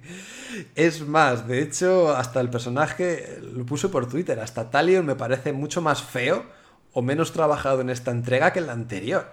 En la anterior me parecía como más oscuro, más como tendría que ser él. No olvidemos, y esto no es ningún spoiler, que en el primer juego matan a su familia. Bueno, de hecho le matan a él también, pero bueno, vuelve a la vida gracias a Celebrimbor y tal, y no sé qué. Entonces es una historia de venganza bastante loca.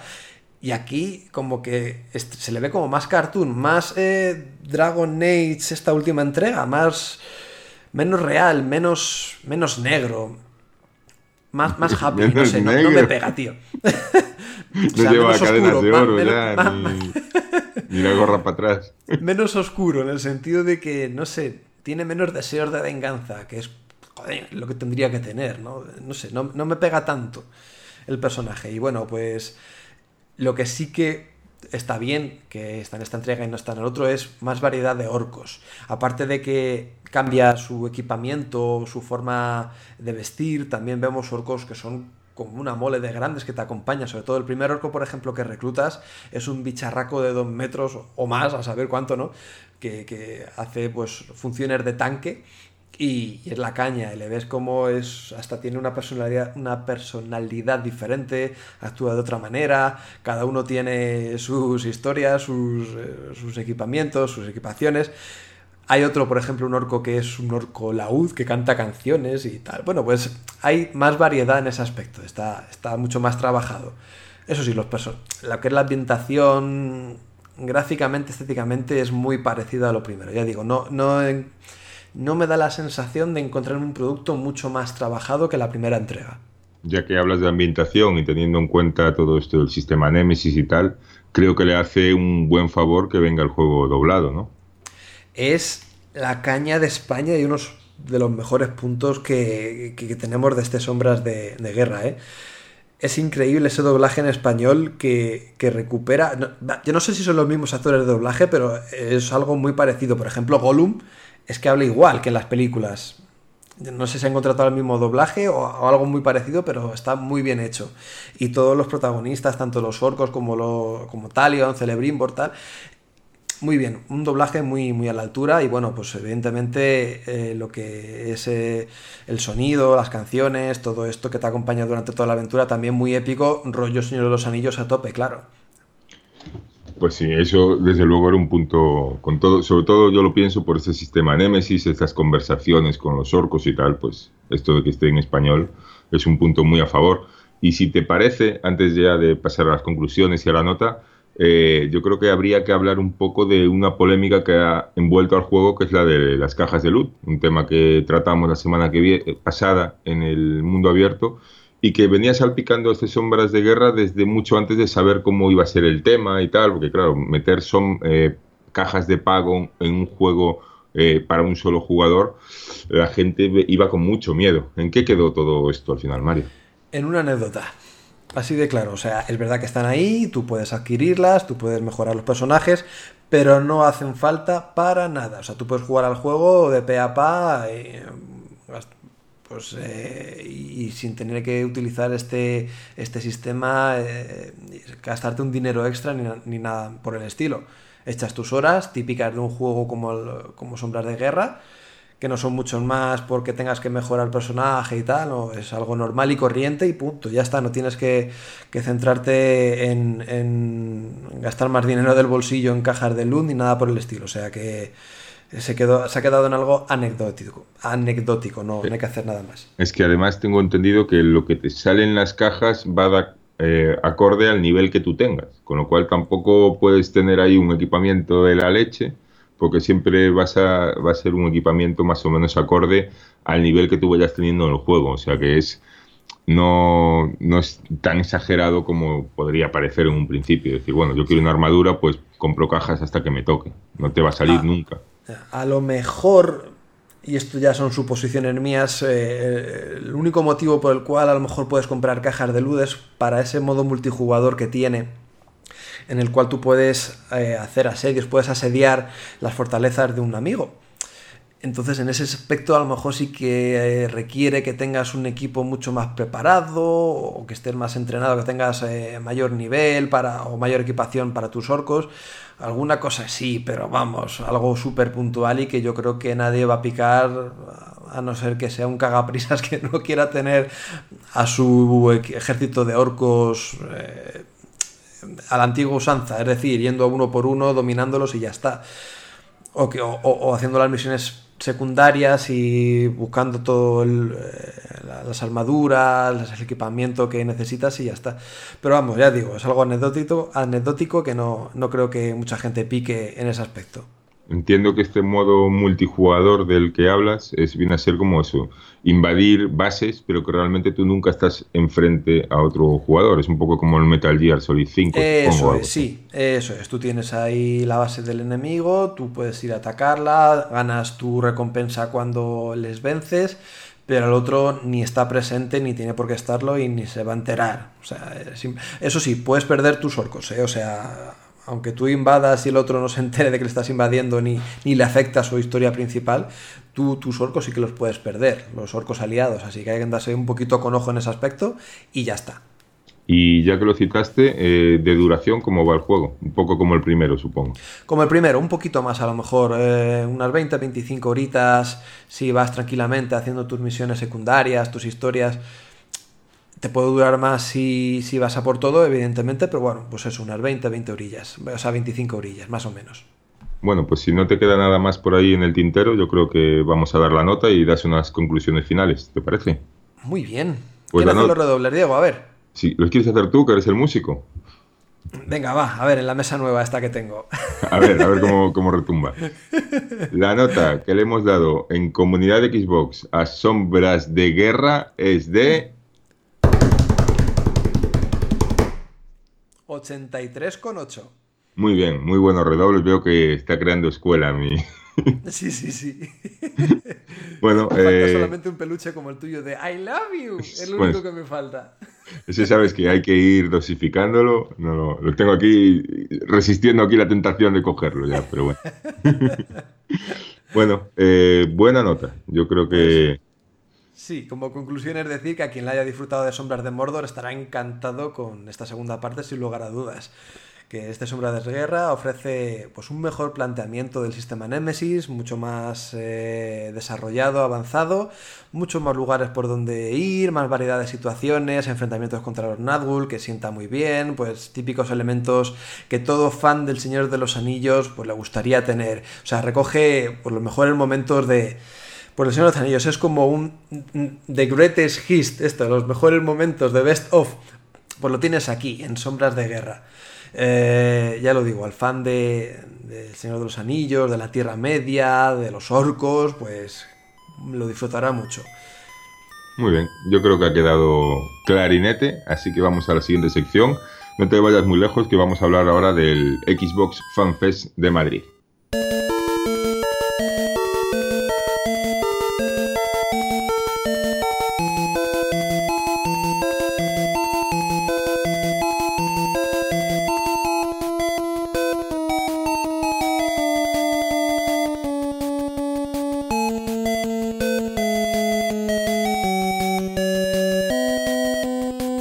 Desde Comunidad Xbox estamos muy entusiasmados con el lanzamiento de Mario Odyssey, un juego que marcará época y unirá a jugadores de todas las plataformas. Ojalá pudiéramos disfrutar en Xbox de un juego de tal calidad. ¡Okidoki!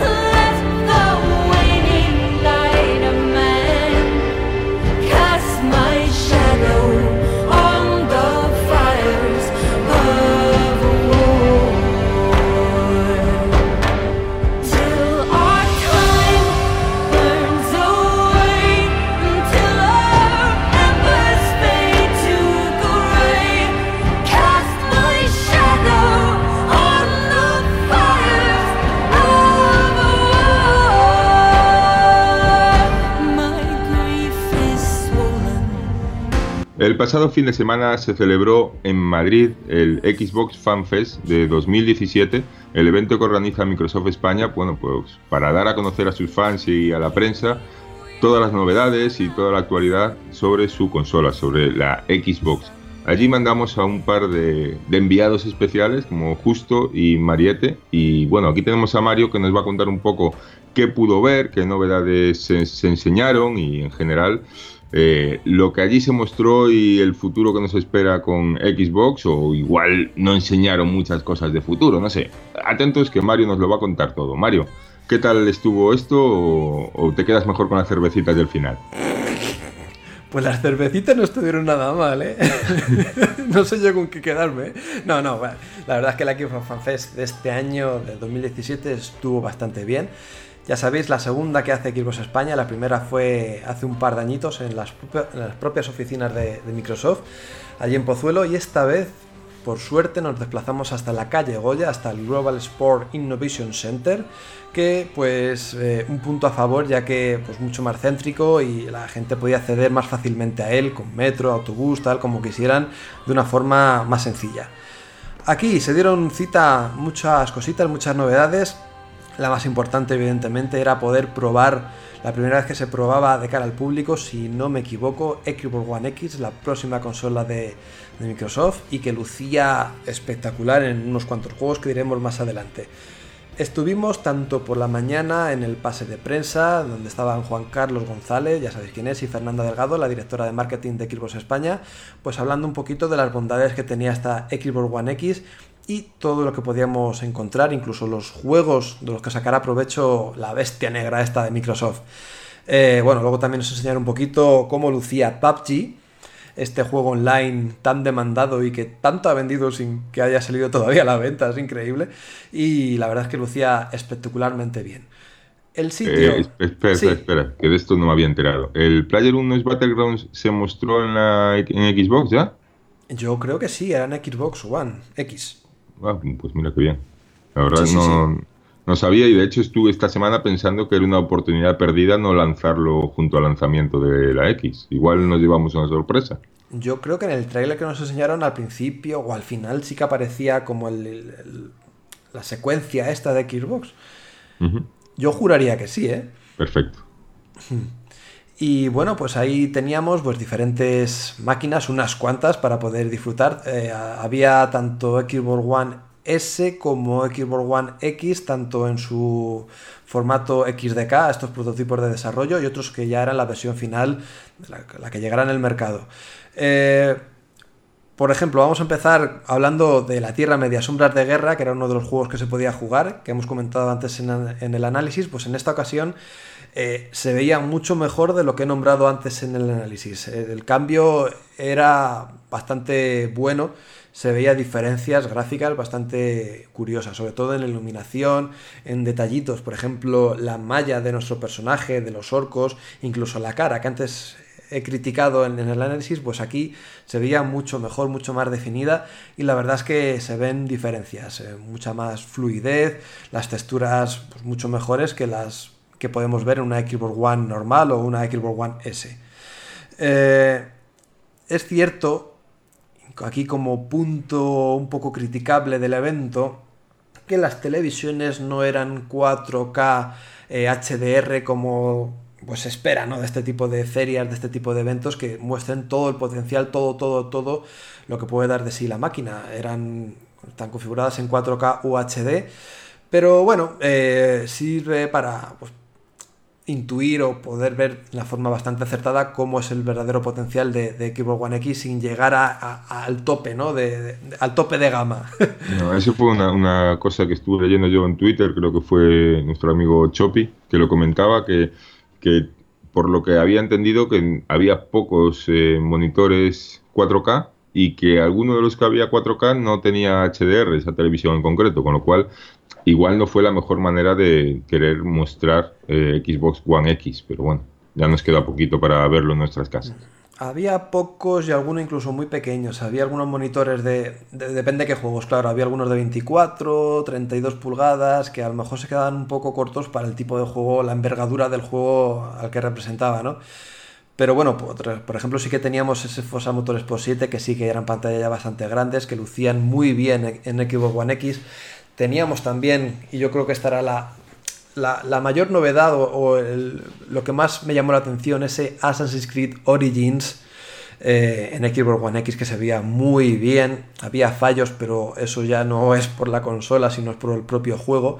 Y también teníamos ese Halo Wars dos, es exclusivo de Xbox One, en, en la nueva consola, en esa versión N A S. Eh... Eh, ¿Qué más podemos contar? Pues, por ejemplo, si queréis nos centramos en Assassin's Creed Origins, que lo dicho, se veía muy bien, era muy bonito. Lo que no me ha gustado mucho es eh, que seguimos recurriendo, o sea, el juego sigue teniendo los mismos problemas que hemos visto en anteriores entregas, es decir, nada más verlo, o sea, el minuto uno, cuando lo vi, vi a una persona que cogía a un cuerpo, o sea, el, el asesino, el protagonista cogía a un cuerpo enemigo tirado en el suelo y ya se solapaba el cuerpo del muerto con el del protagonista, es como, no, o sea, ¿cómo podéis seguir teniendo estos fallos, Ubisoft? Madre mía, pero si es que esto ya tendríamos que haberlo dejado aparte, o, o N P Cs que se volvían un poquito locos, pero bueno, dejando esos temas que ya... son casi casi típicos de, de la saga, eh, es verdad que todo se ve muy bonito, eh, la recreación de Egipto es espectacular y molan las novedades que tiene el juego. Hemos podido probar ese sistema de combate que se parece más a un Dark Souls que a un Assassin's Creed. Por fin hemos tenido un cambio, una dificultad añadida que le sienta, yo creo que de maravilla, ¿no? El poder eh, enfrentarte a personajes ya no de uno en uno, sino de dos en dos, de tres en tres, y tener una dificultad añadida y tener que planificar muy bien la estrategia de combate y cómo atacarles. La verdad es que está chulo, me, me gustó mucho, además, y requiere habilidad. Además de esto, el Assassin's Creed, hay que recordar que por, por primera vez incluye un selector de dificultad, habrá una especie de modo difícil, que bueno, yo creo que es una buena noticia para, para la gente que está un poco aburrida de los Assassin's Creed. El cambio en el sistema de combate, el cambio en el, la progresión de, del jugador, yo creo que es un Assassin's Creed, por lo menos, que, que hay que ver. A ver cómo, a ver si le sale bien, esperemos que sí, porque le hacía falta eh, a la franquicia, ¿no? Un Assassin's Creed además con eso, con unos tintes de rol que, que más vale tenerlos en cuenta a la hora de subir niveles, equiparnos con mejores armas, mejores armaduras si queremos progresar en la historia, porque de verdad que aquí se nota, o sea, un enemigo cualquiera, como no estés preparado, con un par de sablazos te, te revienta. O sea, que hay que tenerlo muy en cuenta. Y una cosa muy chula es que creo que hacia enero, en dos mil dieciocho está confirmado, creo que es ya en enero, sale un modo que es como el modo exploración en el que no hay enemigos y una especie de modo museo en el que vas a ir viendo, digamos, los monumentos, los edificios. Ah, qué chulo. Sí, que es algo que yo creo que más por nuestra culpa que por la propia culpa de Ubisoft fuimos perdiendo en los Assassin's Creed, que al principio nos interesaba mucho y luego fuimos pasando del tema, y ahora está bien que lo pongan aparte porque es cierto que a veces estabas en una zona con tensión y había un monumento y no te ibas a poner a parar a verlo, aunque el juego quedara en pausa, no te ibas a poner a leer lo que ponía el monumento ese porque querías ir al juego. Entonces, si lo separan, pues yo creo que está chulo y a los que nos gustan estas cosas va a ser interesante. Pues sí, qué guay. Un modo, un modo tranqui. Sí. Pues esta no era la única novedad en la Xbox Fan Fest. Pudimos ver, pudimos disfrutar por primera vez de Super Lucky's Tale y de Sonic Forces. Estos dos plataformas, uno, el primero, el Super Lucky's Tale, más ambientado, yo creo, a un público infantil, mucho más sencillito. Lo que se pudo ver, pues no tenía nada del otro mundo en el sentido de que era bastante sencillito de controlar, de manejar, los saltos eran fáciles, era bastante asequible. No sé si en un futuro o ya cuando uno progresa la cosa se va complicando, pero me dio la sensación de que era un juego más tirando a un público infantil. Veremos a ver qué pasa. Y Sonic Forces, pues un poco más de lo mismo de, los, de lo que hemos visto en juegos de Sonic en tres D. Eh... Los saltos están mejor implementados, me ha gustado mucho. La combinación de partes en tres D, eh, como el Sonic de Dreamcast, a, a, a los cambios a, la, a las partes en, en dos D, por así decirlo, eh, pues están bien implementadas, me han gustado. Y bueno, pues puede ser un producto que merezca la pena. La verdad es que yo esperaba mucho menos de Sonic Forces y lo visto sí que me ha gustado. Incluso eh, hay pantallas... Eh, ya lo he dicho, hay pantallas en tres D, hay pantallas que llaman ellos modo clásico, que es en dos D, y luego hay pantallas con nuestro personaje personalizado.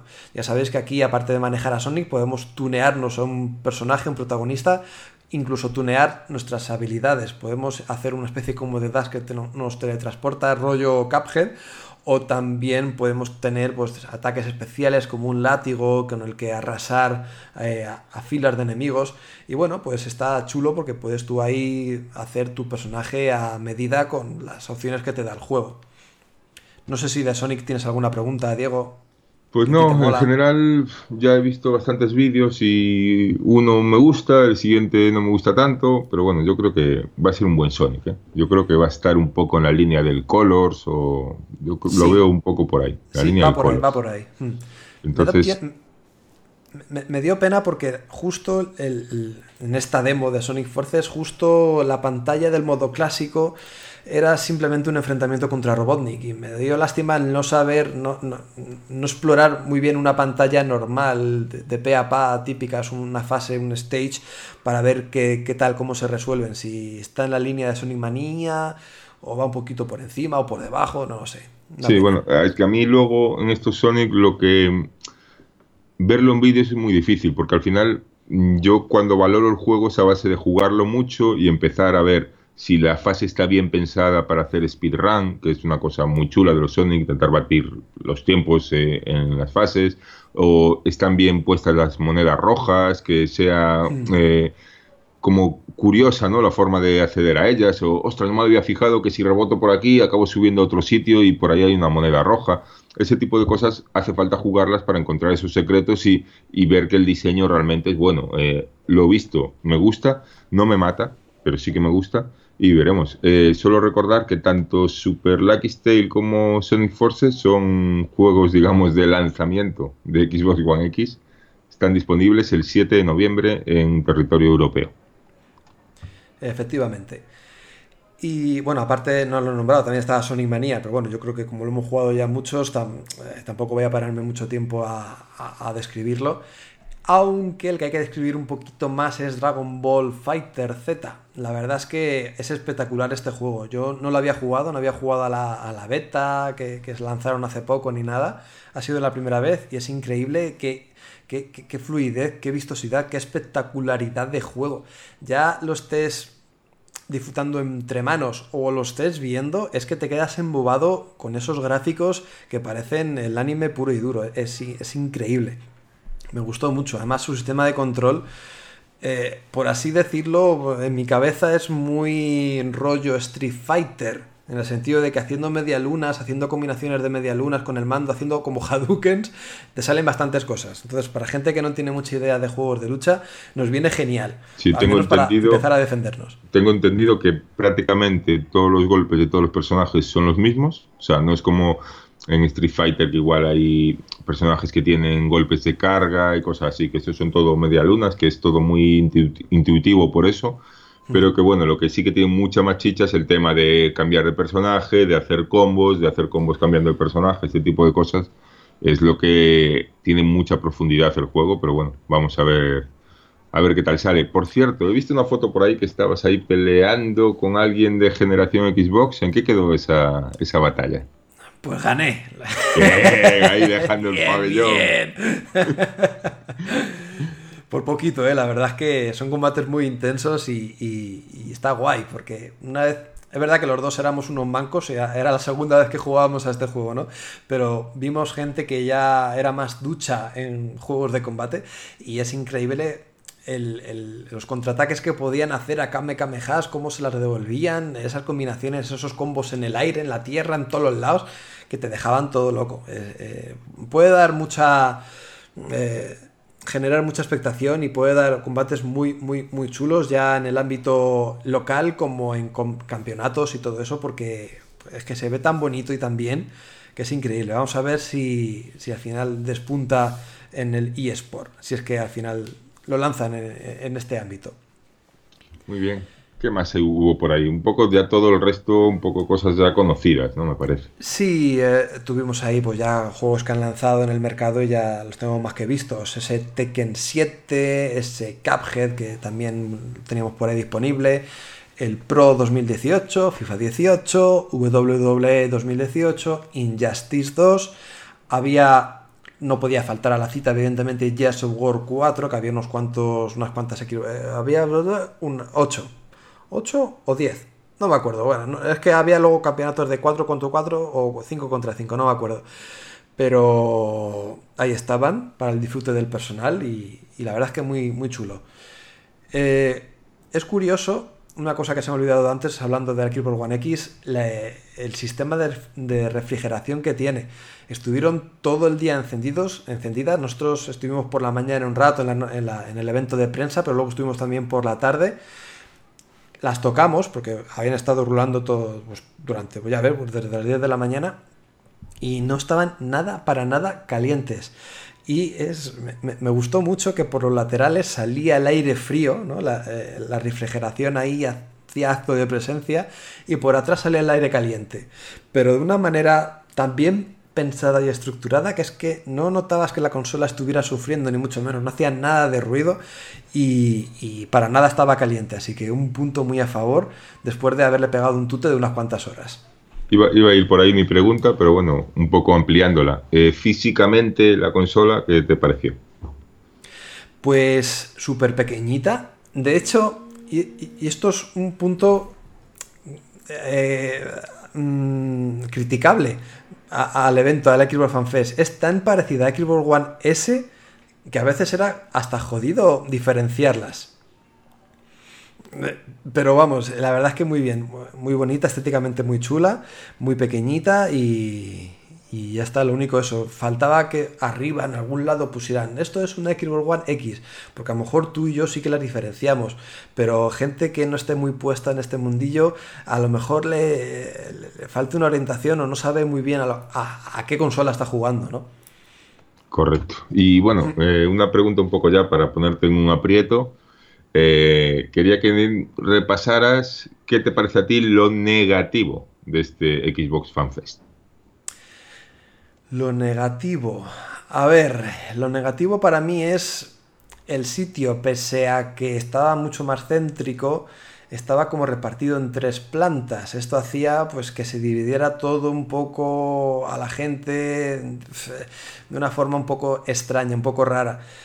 No tenía el morbo de, las, de ir a las oficinas de Microsoft España, que eso a mí pues, me gustó mucho hace dos años, ni tampoco tenía el espacio, porque esto al final estaba todo, todo apelotonado. De hecho, eh, por la mañana no nos enteramos ni que se podía acceder a un sitio donde estaban Gears of War cuatro, por ejemplo. Estaba muy mal estructurado todo, pero por el sitio, no porque Xbox España tuviera la culpa ni nada.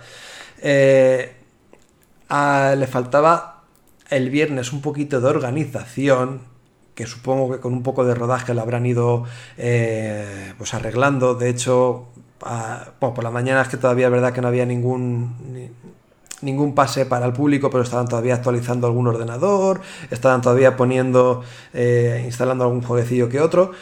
Pero, por ejemplo, por la tarde íbamos a hacer una conferencia de las diferentes comunidades y no pudimos hacerla. Por, este, por estos fallos técnicos que al final pues, eh, no había los medios suficientes para poder ofrecer pues, esa charla. De hecho, también sé que en el campeonato de Jazz War cuatro también hubo ciertos problemas a la hora de transmitirlo por Twitch, que Ladyboss tuvo algún que otro problema, pero bueno, pues son cosas que pasan y yo supongo que el próximo año, o si es que lo hacen, o dentro de dos años, eh, estos pequeños fallos técnicos se irán solventando, se irán arreglando. Bueno, y ahora después de meterte aquí en el apuro, vamos a, vamos a terminar eh, al revés, arriba. ¿Qué es lo más positivo para ti de, de la FanFest? Y bueno, ya despedirnos. Pues la variedad, la variedad de juegos. La verdad es que había mucho que jugar. En la parte de abajo, no lo he dicho, pero los Forza Motorsport siete que había tenían su, su volante, tenían su silla para, pues, sentirte, recrear más esa sensación de velocidad, de sentirte en los mandos de, de un coche. Eh, las pantallas en la primera planta, en la planta de abajo, también eran súper grandes, eran pues eso, cuatro pantallas juntas o incluso más para jugar al FIFA dieciocho, que pues quedaba muy bonito, muy espectacular. Y sobre todo, ya digo, la variedad, el poder jugar a tanto juego, tener tanta opción eh, de disfrutar pues el catálogo de, de Xbox One y Xbox One X, y, eh, así que pues la verdad es que sienta, sienta muy bien poder acceder a tanto. Incluso hay juegos que no, no he mencionado, pero bueno, eso ya es que, es que nombrar a todos es imposible. Estaba evidentemente el P U B G, pero para ordenador, estaba Capcom, como he dicho, pero estaba también Disneyland Rush, creo que se llama, este juego que es un poco más infantiloide. En plan, había otros pequeños juegos el Zoticon del Xbox One X, o sea, Xbox One también estaba por ahí presente. Bueno, pues había otros juegos a lo mejor no tan conocidos o no tan relevantes, pero que tenían ahí su pequeño rinconcito en esta feria. Muy bien, pues yo creo que aunque no está programado, como estamos haciendo un podcast aquí un poco por secciones, un poco Frankenstein, eh, y te vamos a despedir, que ya no te vamos a escuchar en el podcast, yo creo que es de recibo que hagas tu minutito de oro y te despidas aquí de los oyentes, ¿no? Muchas gracias, Mario. Nada, nada, vosotros. Pues mi minutito de oro lo voy a dedicar a hablar un poquito de South Park, Retaguardia en Peligro, que lo estoy analizando y me resulta increíble. Qué genialidad, qué, qué, qué, qué buen trabajo tienen estos chicos de Ubisoft con, con su juego de South Park. El primero me encantó y este me está encantando, me está fascinando incluso más que el primero. Primero porque está... al menos tienes la opción de ponerlo doblado al español, que en el primero creo que no había esa, esa, esa opción, y, y recuperar esas voces de Cartman, de, de toda esta gentucilla tan típica, tan característica de, de la serie, y verlo en un videojuego es una pasada. Las escenas, eh, todo lo que ocurre, eh, estos cambios de que antes éramos, eh, estaba todo como ambientado en la Edad Media, tema de elfos, tema de caballeros, y ahora cambiarlo a superhéroes, eh, es genial. La cantidad de, de situaciones en los combates, en, en, en tras andas por el pueblo, es increíble. O sea, es un juego que yo creo que no hace falta analizarlo. Si has jugado a la primera entrega o si eres fan de South Park, no hace falta ni que leas ningún análisis. Vas a ir a él de cabeza porque es fascinante, es increíble. Y bueno, dentro de poco tendréis el análisis en comunidad de Xbox, obviamente. Muy bien, le costó, le costó salir al juego, pero ya está, ya está aquí y, y estaremos atentos al análisis y a ver si lo analizamos en un podcast, aunque con todo lo que viene, igual no tiene sitio. Ya, es increíble, sí. Viene mucho, viene demasiado, hay que... O hacemos podcast de tres horas que edites tú. O... no, no, déjate, déjate, para ti, para ti. Bueno, Mario, un abrazo y ya los demás nos vamos a los lanzamientos.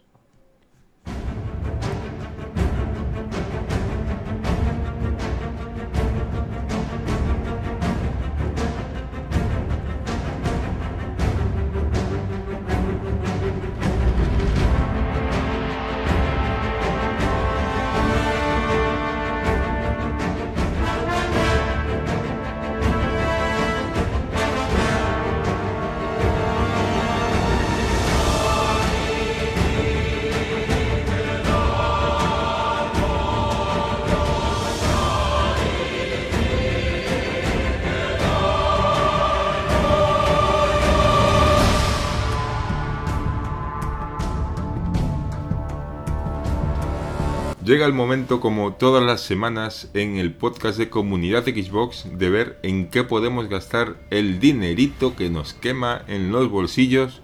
Y para eso tenemos aquí al maestro en estas cosas, que es el señor Albert, que nos va a contar en qué gastar ese dinerito. Venga.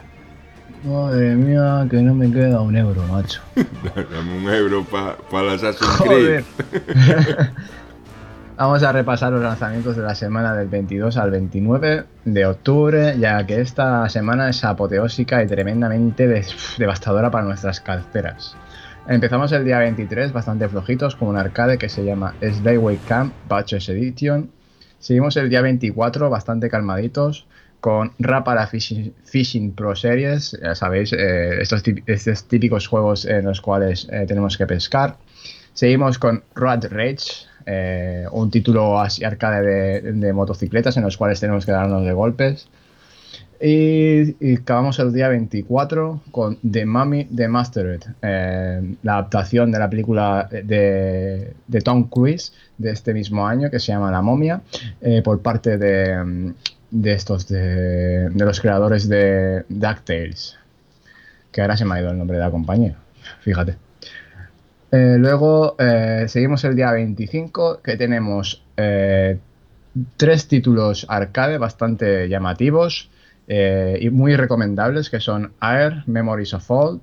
Seguimos con Nightmare Boy y Numantia. Estos dos últimos títulos, Nightmare Boy y Numantia, son desarrollos españoles que tenéis que tener bastante, que os recomiendo que tengáis bastante en cuenta, ya que tienen muy buena pinta y... Eh, Eh, Nightmare Boys, eh, Nightmare Boy en concreto, eh, está distribuido en España por Bandai Games. Seguimos el día veintiséis, tenemos un lanzamiento muy esperado por todo el mundo, que es Just Dance dos mil dieciocho, tanto para Xbox One como para Xbox trescientos sesenta, así que ya podremos darle caña al body como eh, hacemos ca- cada año, de la mano de Ubisoft.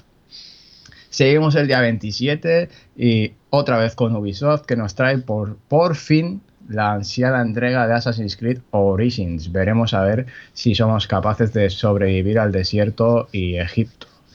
Luego continuamos con Demons, Demon's Age y terminamos eh, esta semana apoteósica con Wolfenstein dos The New Colossus, la segunda entrega de este, eh, de este título de Bethesda, y que seguramente muchos estarán esperando como agua de mayo. Así que todos estos son los lanzamientos de la semana y nos vemos en la próxima. ¿Y no, no recomiendas que la gente se gaste el dinero en otra cosita por ahí? ¿Que no sean juegos de Xbox? ¡Qué raro! Claro, claro. Esto en honor de nuestro amigo Marcos, que no puede estar aquí. Olvidar todo lo que he dicho antes y gastaros todo vuestro dinero en Mario Odyssey. La que nos va a caer. Okidoki. Bueno, lo dicho queda, el dinero es vuestro y gastarlo en lo que os dé la gana, como si os lo queréis gastar en Cruzcampos. Venga, pero vamos a las despedidas. Es que de esa forma les ha recomendado que vayan a morir. Bueno, un oyente menos. A las despedidas.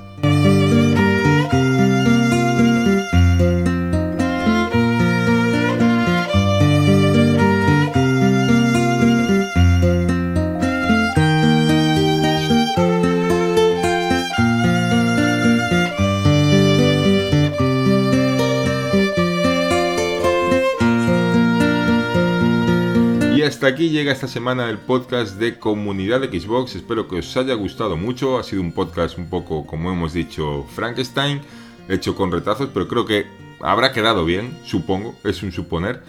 Pero bueno, antes de despedirnos, que estamos aquí Albert y yo eh, solitos ya. Eh, sí. Esto es como cuando hacían los trabajos en el colegio, en, en, equipo, en equipo, y nadie quería quedar, ¿sabes? Y nadie quería quedar y dice, pues tú haces eh, la introducción... Yo hago el nudo y tú desenlaces y después lo juntamos todo, como quede, da igual. Pues más o menos, más o menos así. Espero que por lo menos los oyentes le, lo disfruten, que al final es lo que nos interesa.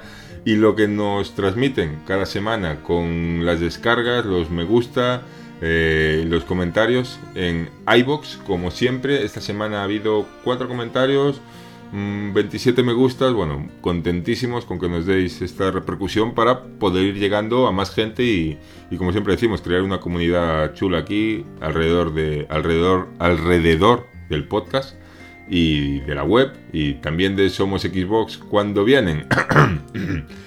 Bueno, eh, vamos a empezar a leer. Joder, nos entró a todos de repente, ¿eh? Vamos a empezar a leer los... No, se les quiere, pero a veces no bien.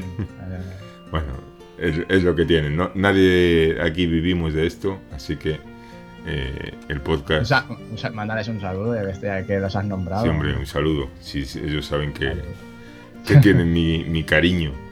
Pero bueno, eh, el podcast, como la vida, se decía en Jurassic Park, se abre camino, ¿no? Y de una manera u otra seguimos adelante para poder seguir leyendo vuestros comentarios, que los procedo a leer a continuación.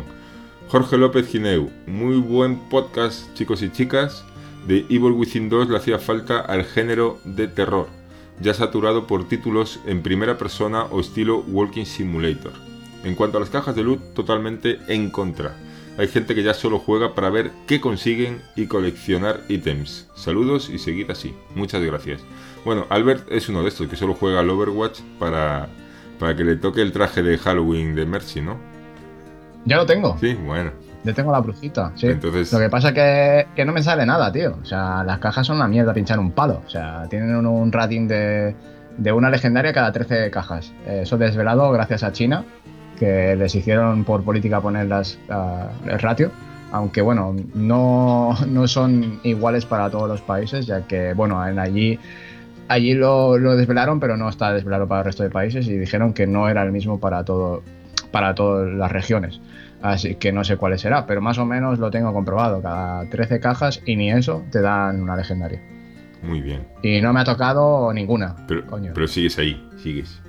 enganchado. Sí, porque esto es como las tragaperras, ya lo hablamos en el, el, el, pro, el podcast pasado, sobre tragaperras, tú metes dinero ahí y, y te van dando cositas, pero sigues palmando. Lo único que aquí, aquí, metes, aquí metes tiempo de tu vida y te estás consumiendo. Juanex, buen análisis de The Evil Within dos, que me ha hecho retomar el primero, que aún no lo había terminado, y darle a sus D L Cs. Así le doy tiempo a que baje de precio. Por cierto, ¿en qué orden se deben jugar los D L C? Enhorabuena por el podcast, seguid así. Pues me parece que esta pregunta va a quedar sin respuesta, porque de los que estamos aquí, creo que ninguno... Tú no jugaste a los D L C de Evil Within, ¿no? No, es que yo y D L Cs no nos llevamos. No, bien. Yo tampoco, por eso... Y, y es una cosa que siempre me fascinó, de que Evil Within siempre todo el mundo dice lo mismo, que el juego se entiende mucho más gracias a los D L C y que la chicha de la historia está en los D L C... Y me parece hasta raro que no se le hayan dado más palos por eso. No sé, desde la ignorancia hablo, pero es algo que así oído no me parece algo positivo. Pero bueno, a ver si otra semana que esté Alejandra o alguien que sí que haya jugado los D L C puede contestar a Juanex. Press Start Videojuegos. Personalmente me gusta el nuevo Dashboard. El anterior me parece horrible. Además me parece que va más fluido. Un saludo y enhorabuena por el, por el programa. Un saludo a ti, Press Start Videojuegos, que bueno, que tiene un podcast ahí que ya he escuchado un par de un par de programas y, y me ha gustado bastante. También lo sigo por Twitter y un chaval bastante majo, la verdad. Un saludo para ti. Eh, Albert, ya tienes el nuevo Dashboard, ¿no? Sí. ¿Y qué? ¿Al final quedaste más contento que con el anterior o no? Él ha dicho horrible, ¿no? Eh, sí, que anterior catalogando la, la anterior, ¿no? Pues este es peor.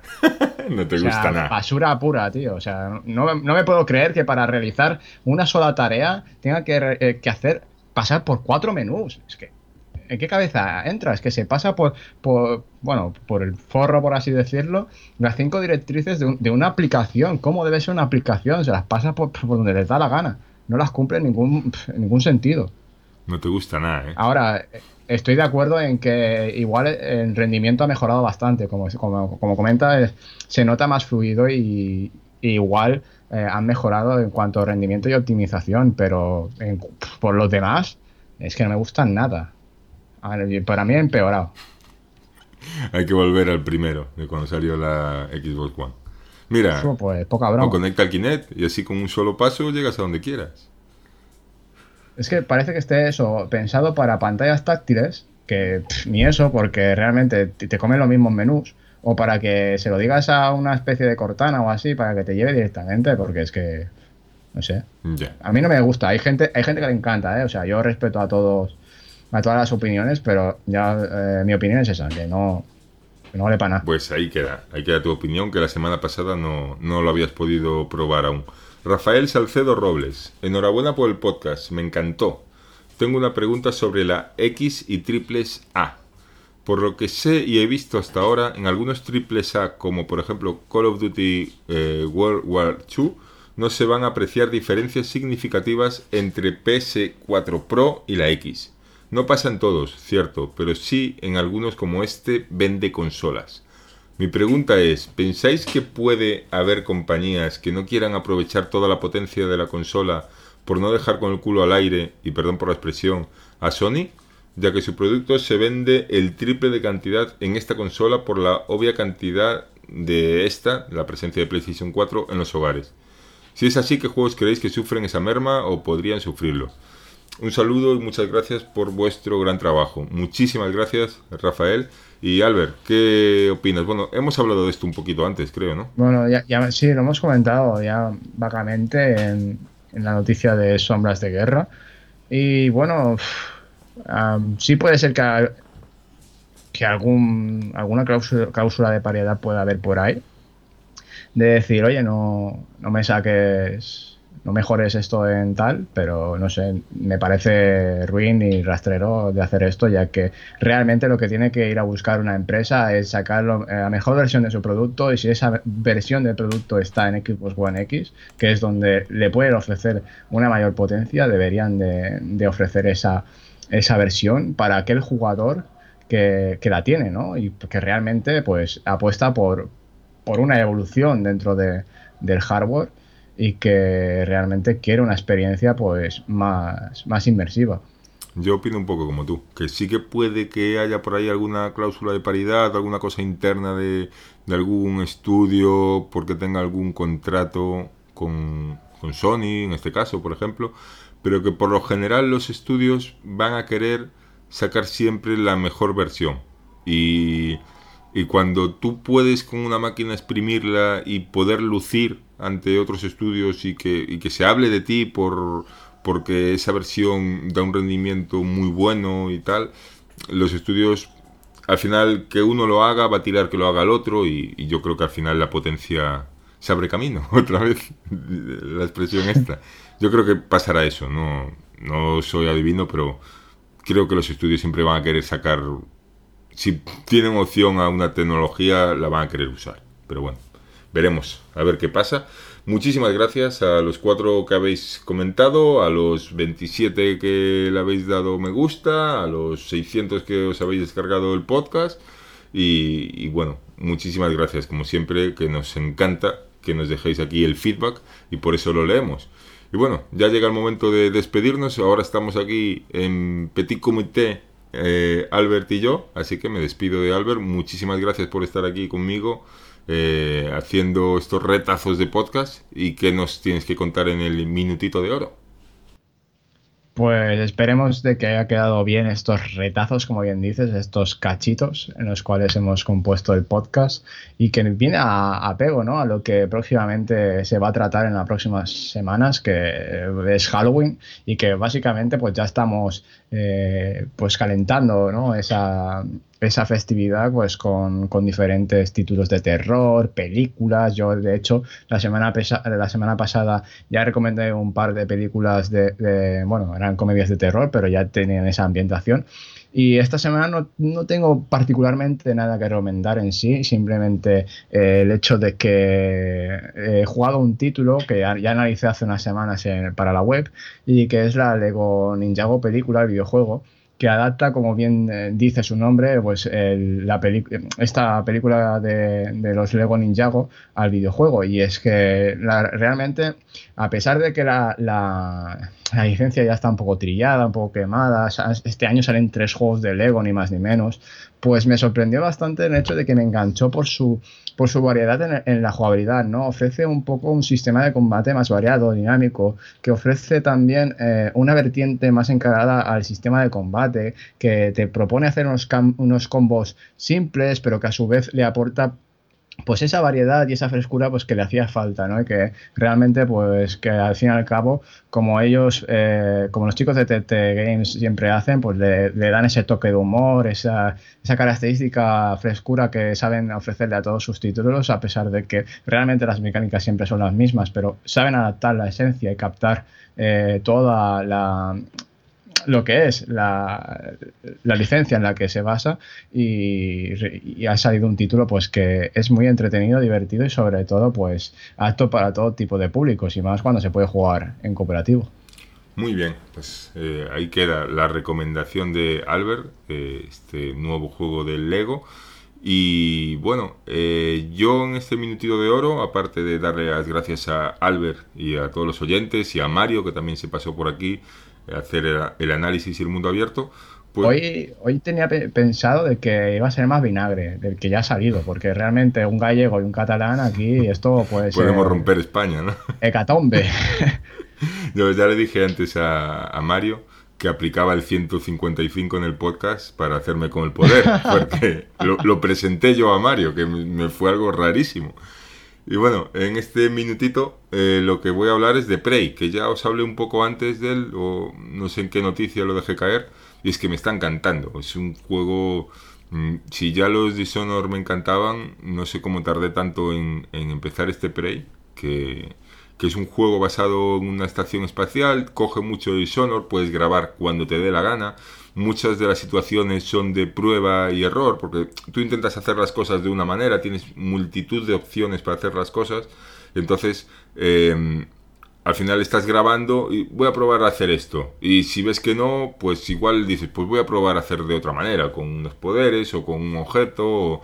entonces en eso se parece mucho a Dishonored, Pero bueno, mmm, cambia un poco, el sigilo no es mmm, tan importante como en Dishonored, y la estructura del juego es abierta, es una estación espacial en la que mmm, prácticamente podemos ir donde queramos en todo momento, pero hay puertas que nos vamos a ir encontrando cerradas y tal, pero es una estructura de juego que me ha encantado, porque es como que te van metiendo capas y capas y capas, y te das cuenta que todo está interconectado, incluso la jugabilidad, a medida que vas mejorando, luego retomas zonas y descubres cosas nuevas, porque no tenías una habilidad o un objeto que ahora sí que tienes, y en general me está gustando mucho también el tratamiento que da al género de ciencia ficción, tanto en las cosas que puedes leer o como en las cosas que pasan. No es que tampoco la historia me tenga loco, pero sí que trata unos temas muy interesantes y de, desde un prisma que me gusta, de ciencia ficción, digamos, seria. Y por todo ello, y por ser un juego single de un solo jugador, que te puede ocupar muchísimas horas sin tampoco hacerse repetitivo y tal, yo creo que es un juego muy recomendado, aun con sus carencias, porque a veces hay cosas del combate que no me terminan de gustar, pero me parece un juego excelente de este dos mil diecisiete y lo recomiendo mucho, la verdad. Y bueno, eh, os recomiendo que nos sigáis escuchando la semana que viene y ya nos despedimos hasta entonces. Adiós. A ver, el tema sería para eso, para como el... supongo que para el canal de YouTube de Nintendo España. Sí, sí. Entonces hay que ponerse un poco ahí, ¿no? Un poco, eh, poquito pelota, ¿no? Hombre, claro, supongo, joder, ya mola que nos hayan contactado para, para esto. A mí me hace ilusión, por lo menos. Hombre, ya, ya, coño, a mí también. Lo que pasa es que tampoco quiero, joder, no quiero desentonar tampoco, es lo que me lo referí, ¿sabes? Y como no me no me he preparado nada, tío, porque es como no sabía muy bien de qué iba ahí el rollo, el asunto, ¿sabes? Si vamos a tener que ponernos, como tú has dicho, o ponernos como comunidad Xbox o... Sí, tú, tú di que somos desde comunidad Xbox y yo qué sé, algo así. Algo... Sí, yo tengo, mira, yo tengo de momento, desde Comunidad Xbox estamos, estamos entusiasmados, o sea, estamos muy entusiasmados con el lanzamiento de Mario Odyssey. Un juego que, que, que marcará época y, y...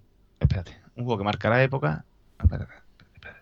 Eh, Diego, que si te ocurre algo que lo ponemos, ¿sabes? Sí, sí, sí, sí, sí. Tú ahí investiga, que o investiga, digo yo, dale al coco, que sí. Tú, a ver, por ahí vas bien. Sí, no voy mal, tío. Desde Comunidad Xbox estamos el, entusiasmados. El tema es eso, que ellos piden un poco eso, que como, sí, como que, como que, que a Nintendo fue... que le gusta a todo el mundo, que une a los jugadores y eso. Entonces, por eso decir algo así como, ojalá tuviéramos en Xbox un juego como este, o, o nos falta un juego así en, en nuestra Xbox, o algo así. Sí, algo así. Desde Comunidad Xbox estamos muy entusiasmados con el lanzamiento de Mario Odyssey, un juego que marcará época... y unirá unirá a jugadores jugadores de otras plataformas, de todas las plataformas, ¿no? O de todas las plataformas, jugadores de todas las plataformas. Vamos a ver. De momento tenemos esto que no creo que, esté, que creo que está bien. Desde Comunidad Xbox estamos muy entusiasmados con el lanzamiento de Mario Odyssey, un juego que marcará época y unirá a jugadores de todas las plataformas. Ansiosos, no, ansiosos no. Sí, eso ya lo pusiste, ¿no? Eh, entusiasmados, me puse entusiasmados. Ah, vale. Ansios, ansiosos de, bueno, es que ansiosos de poder probarlo el día veintisiete tampoco, como último. Ah. Bueno, ya... eso es otra, que ya nos podían regalar una copia del juego, no es por nada. Eso sí, claro. Eso sería lo suyo. y, y bueno, espérate, mira, mira, ponemos. Eh... Desde Comunidad Xbox estamos muy entusiasmados con el lanzamiento de Mario Odyssey, un juego que marcará época y unirá a jugadores de todas las plataformas. Y ya os podéis enrollar y regalarnos una puta copia. ¿No? Vale, vale, ¿te mola? Y a eso le pone un pi. Ni pi ni po. Ni polla. El tirón. No, mira, esto que está escrito no está mal, tío. Si queremos alargarnos con otra cosa. No, una frasecita. Eso como que nos gustaría. Tener un juego así en Xbox, eso, algo así, vamos, una cosa así, como exactamente. Ya mira, un poco rebajarnos, un poco de pelota ahí. De todas las plataformas. Eh, un juego... Espérate, un juego no. Es que es un juego repetirse. Mm. Mm. Poder disfrutar. No, poder disfrutar de Mario en, en Xbox. No, espera.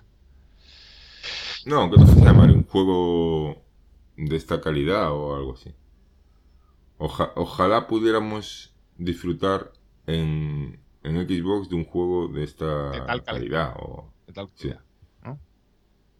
Uh-huh. Bueno, espérate. Ojalá pudiéramos disfrutar disfrutar en Xbox de un juego de tal calidad, ¿vale? No, pues no, vale, no está mal, ¿no? Perfecto. Desde comunidad que Xbox un okidoki por ahí o no. En el final sí, ¿no? En el final, ¿no? Okidoki. Sí, sí, mola. Okidoki. A ver, a ver creo que no, repite, a ver cómo quedó. Bien.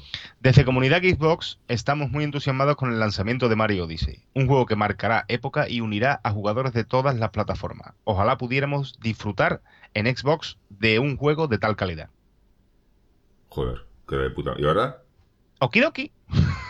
Vale, de puta. Okidoki, hijo puta, regalando una copia. Eso es, una no, una copia para ti y una Switch para mí. Eh, uf, eso ahí estás pidiendo ya mucho. Por una frase. ¿Qué? ¿Está bien así o qué? Sí, o le sí, podemos ¿no? decir, a ver, desde Comunidad Xbox queremos eh, decir a Nintendo España que nos regale una copia, que una, son unos cabrones. Y una Switch para Diego, coño. Y que saquen el Mario en la Wii U. Eso va a ser más complicado, porque esto es, este suben de Switch, al fin y al cabo. Bueno, entonces que le doy a Rec. Venga, como podemos... ¿Estás preparado? Como podemos ponerlo, grabarlo a las veces que queramos, pues cuando tú me digas. Por eso, para pa probar. Venga. Venga, va. Espera. Cuento tres, ¿eh? Venga. Uno, dos, tres. Desde Comunidad Xbox estamos muy entusiasmados con el lanzamiento de Mario Odyssey, un juego que marcará época y unirá a jugadores de todas las plataformas. Ojalá pudiéramos... disfrutar en Xbox de un juego de tal calidad. ¿Y? ¿Y qué? Ah, y regalaron a su hijo de puta. El okidoki. Ah, lo, ah, okidoki te lo tengo que decir yo. Ah, vale, vale. Oiga, grabamos otro. Vale. Aparte, esa movió sí, el perro te, que estaba distrayendo. Trabaste, sí. Al final me ha distraído porque se ha movido el perro. Digo, verá, que hace ruido el hijo de puta. A mí el perro ahora se me acaba de poner encima de la pierna. Sí, ¿no? Bueno, venga, espera que grabo otra vez. Uno, dos... Espérate, espérate, espérate. ¡Mowgli! Te va a poner a rascarte ahora. Me cago en tu muela, tío. Se ha puesto a rascarse ahora, tío. De verdad que sí. Venga. Va. Uno, dos, tres. Desde Comunidad Xbox estamos entusiasmados con el lanzamiento de Mario Odyssey. Un juego que marcará época y unirá a jugadores de todas las plataformas. Ojalá pudiéramos disfrutar en Xbox de un juego de tal calidad. ¡Okidoki! Bien, bien. Bien, pero no ha salido eh, no ha salido por ahí un, ra- un rasquitín del perro, porque el cabrón se ha rascado. No, hubo un momento que hiciste un silencio ahí y tal, sí, pero eso lo, porque, lo edito yo. Porque... Si quieres repite. Venga, venga, vamos a repetir a la que esté mejor, pues tú la pones. Venga, va. Venga. La última, ¿eh? Venga, la última. Que se me acaba el carrete. Uno, dos, tres. Desde Comunidad Xbox estamos muy entusiasmados con el lanzamiento de Mario Odyssey, un juego que marcará época y unirá a jugadores de todas las plataformas. Ojalá pudiéramos disfrutar en Xbox de un juego de tal calidad. ¡Okidoki!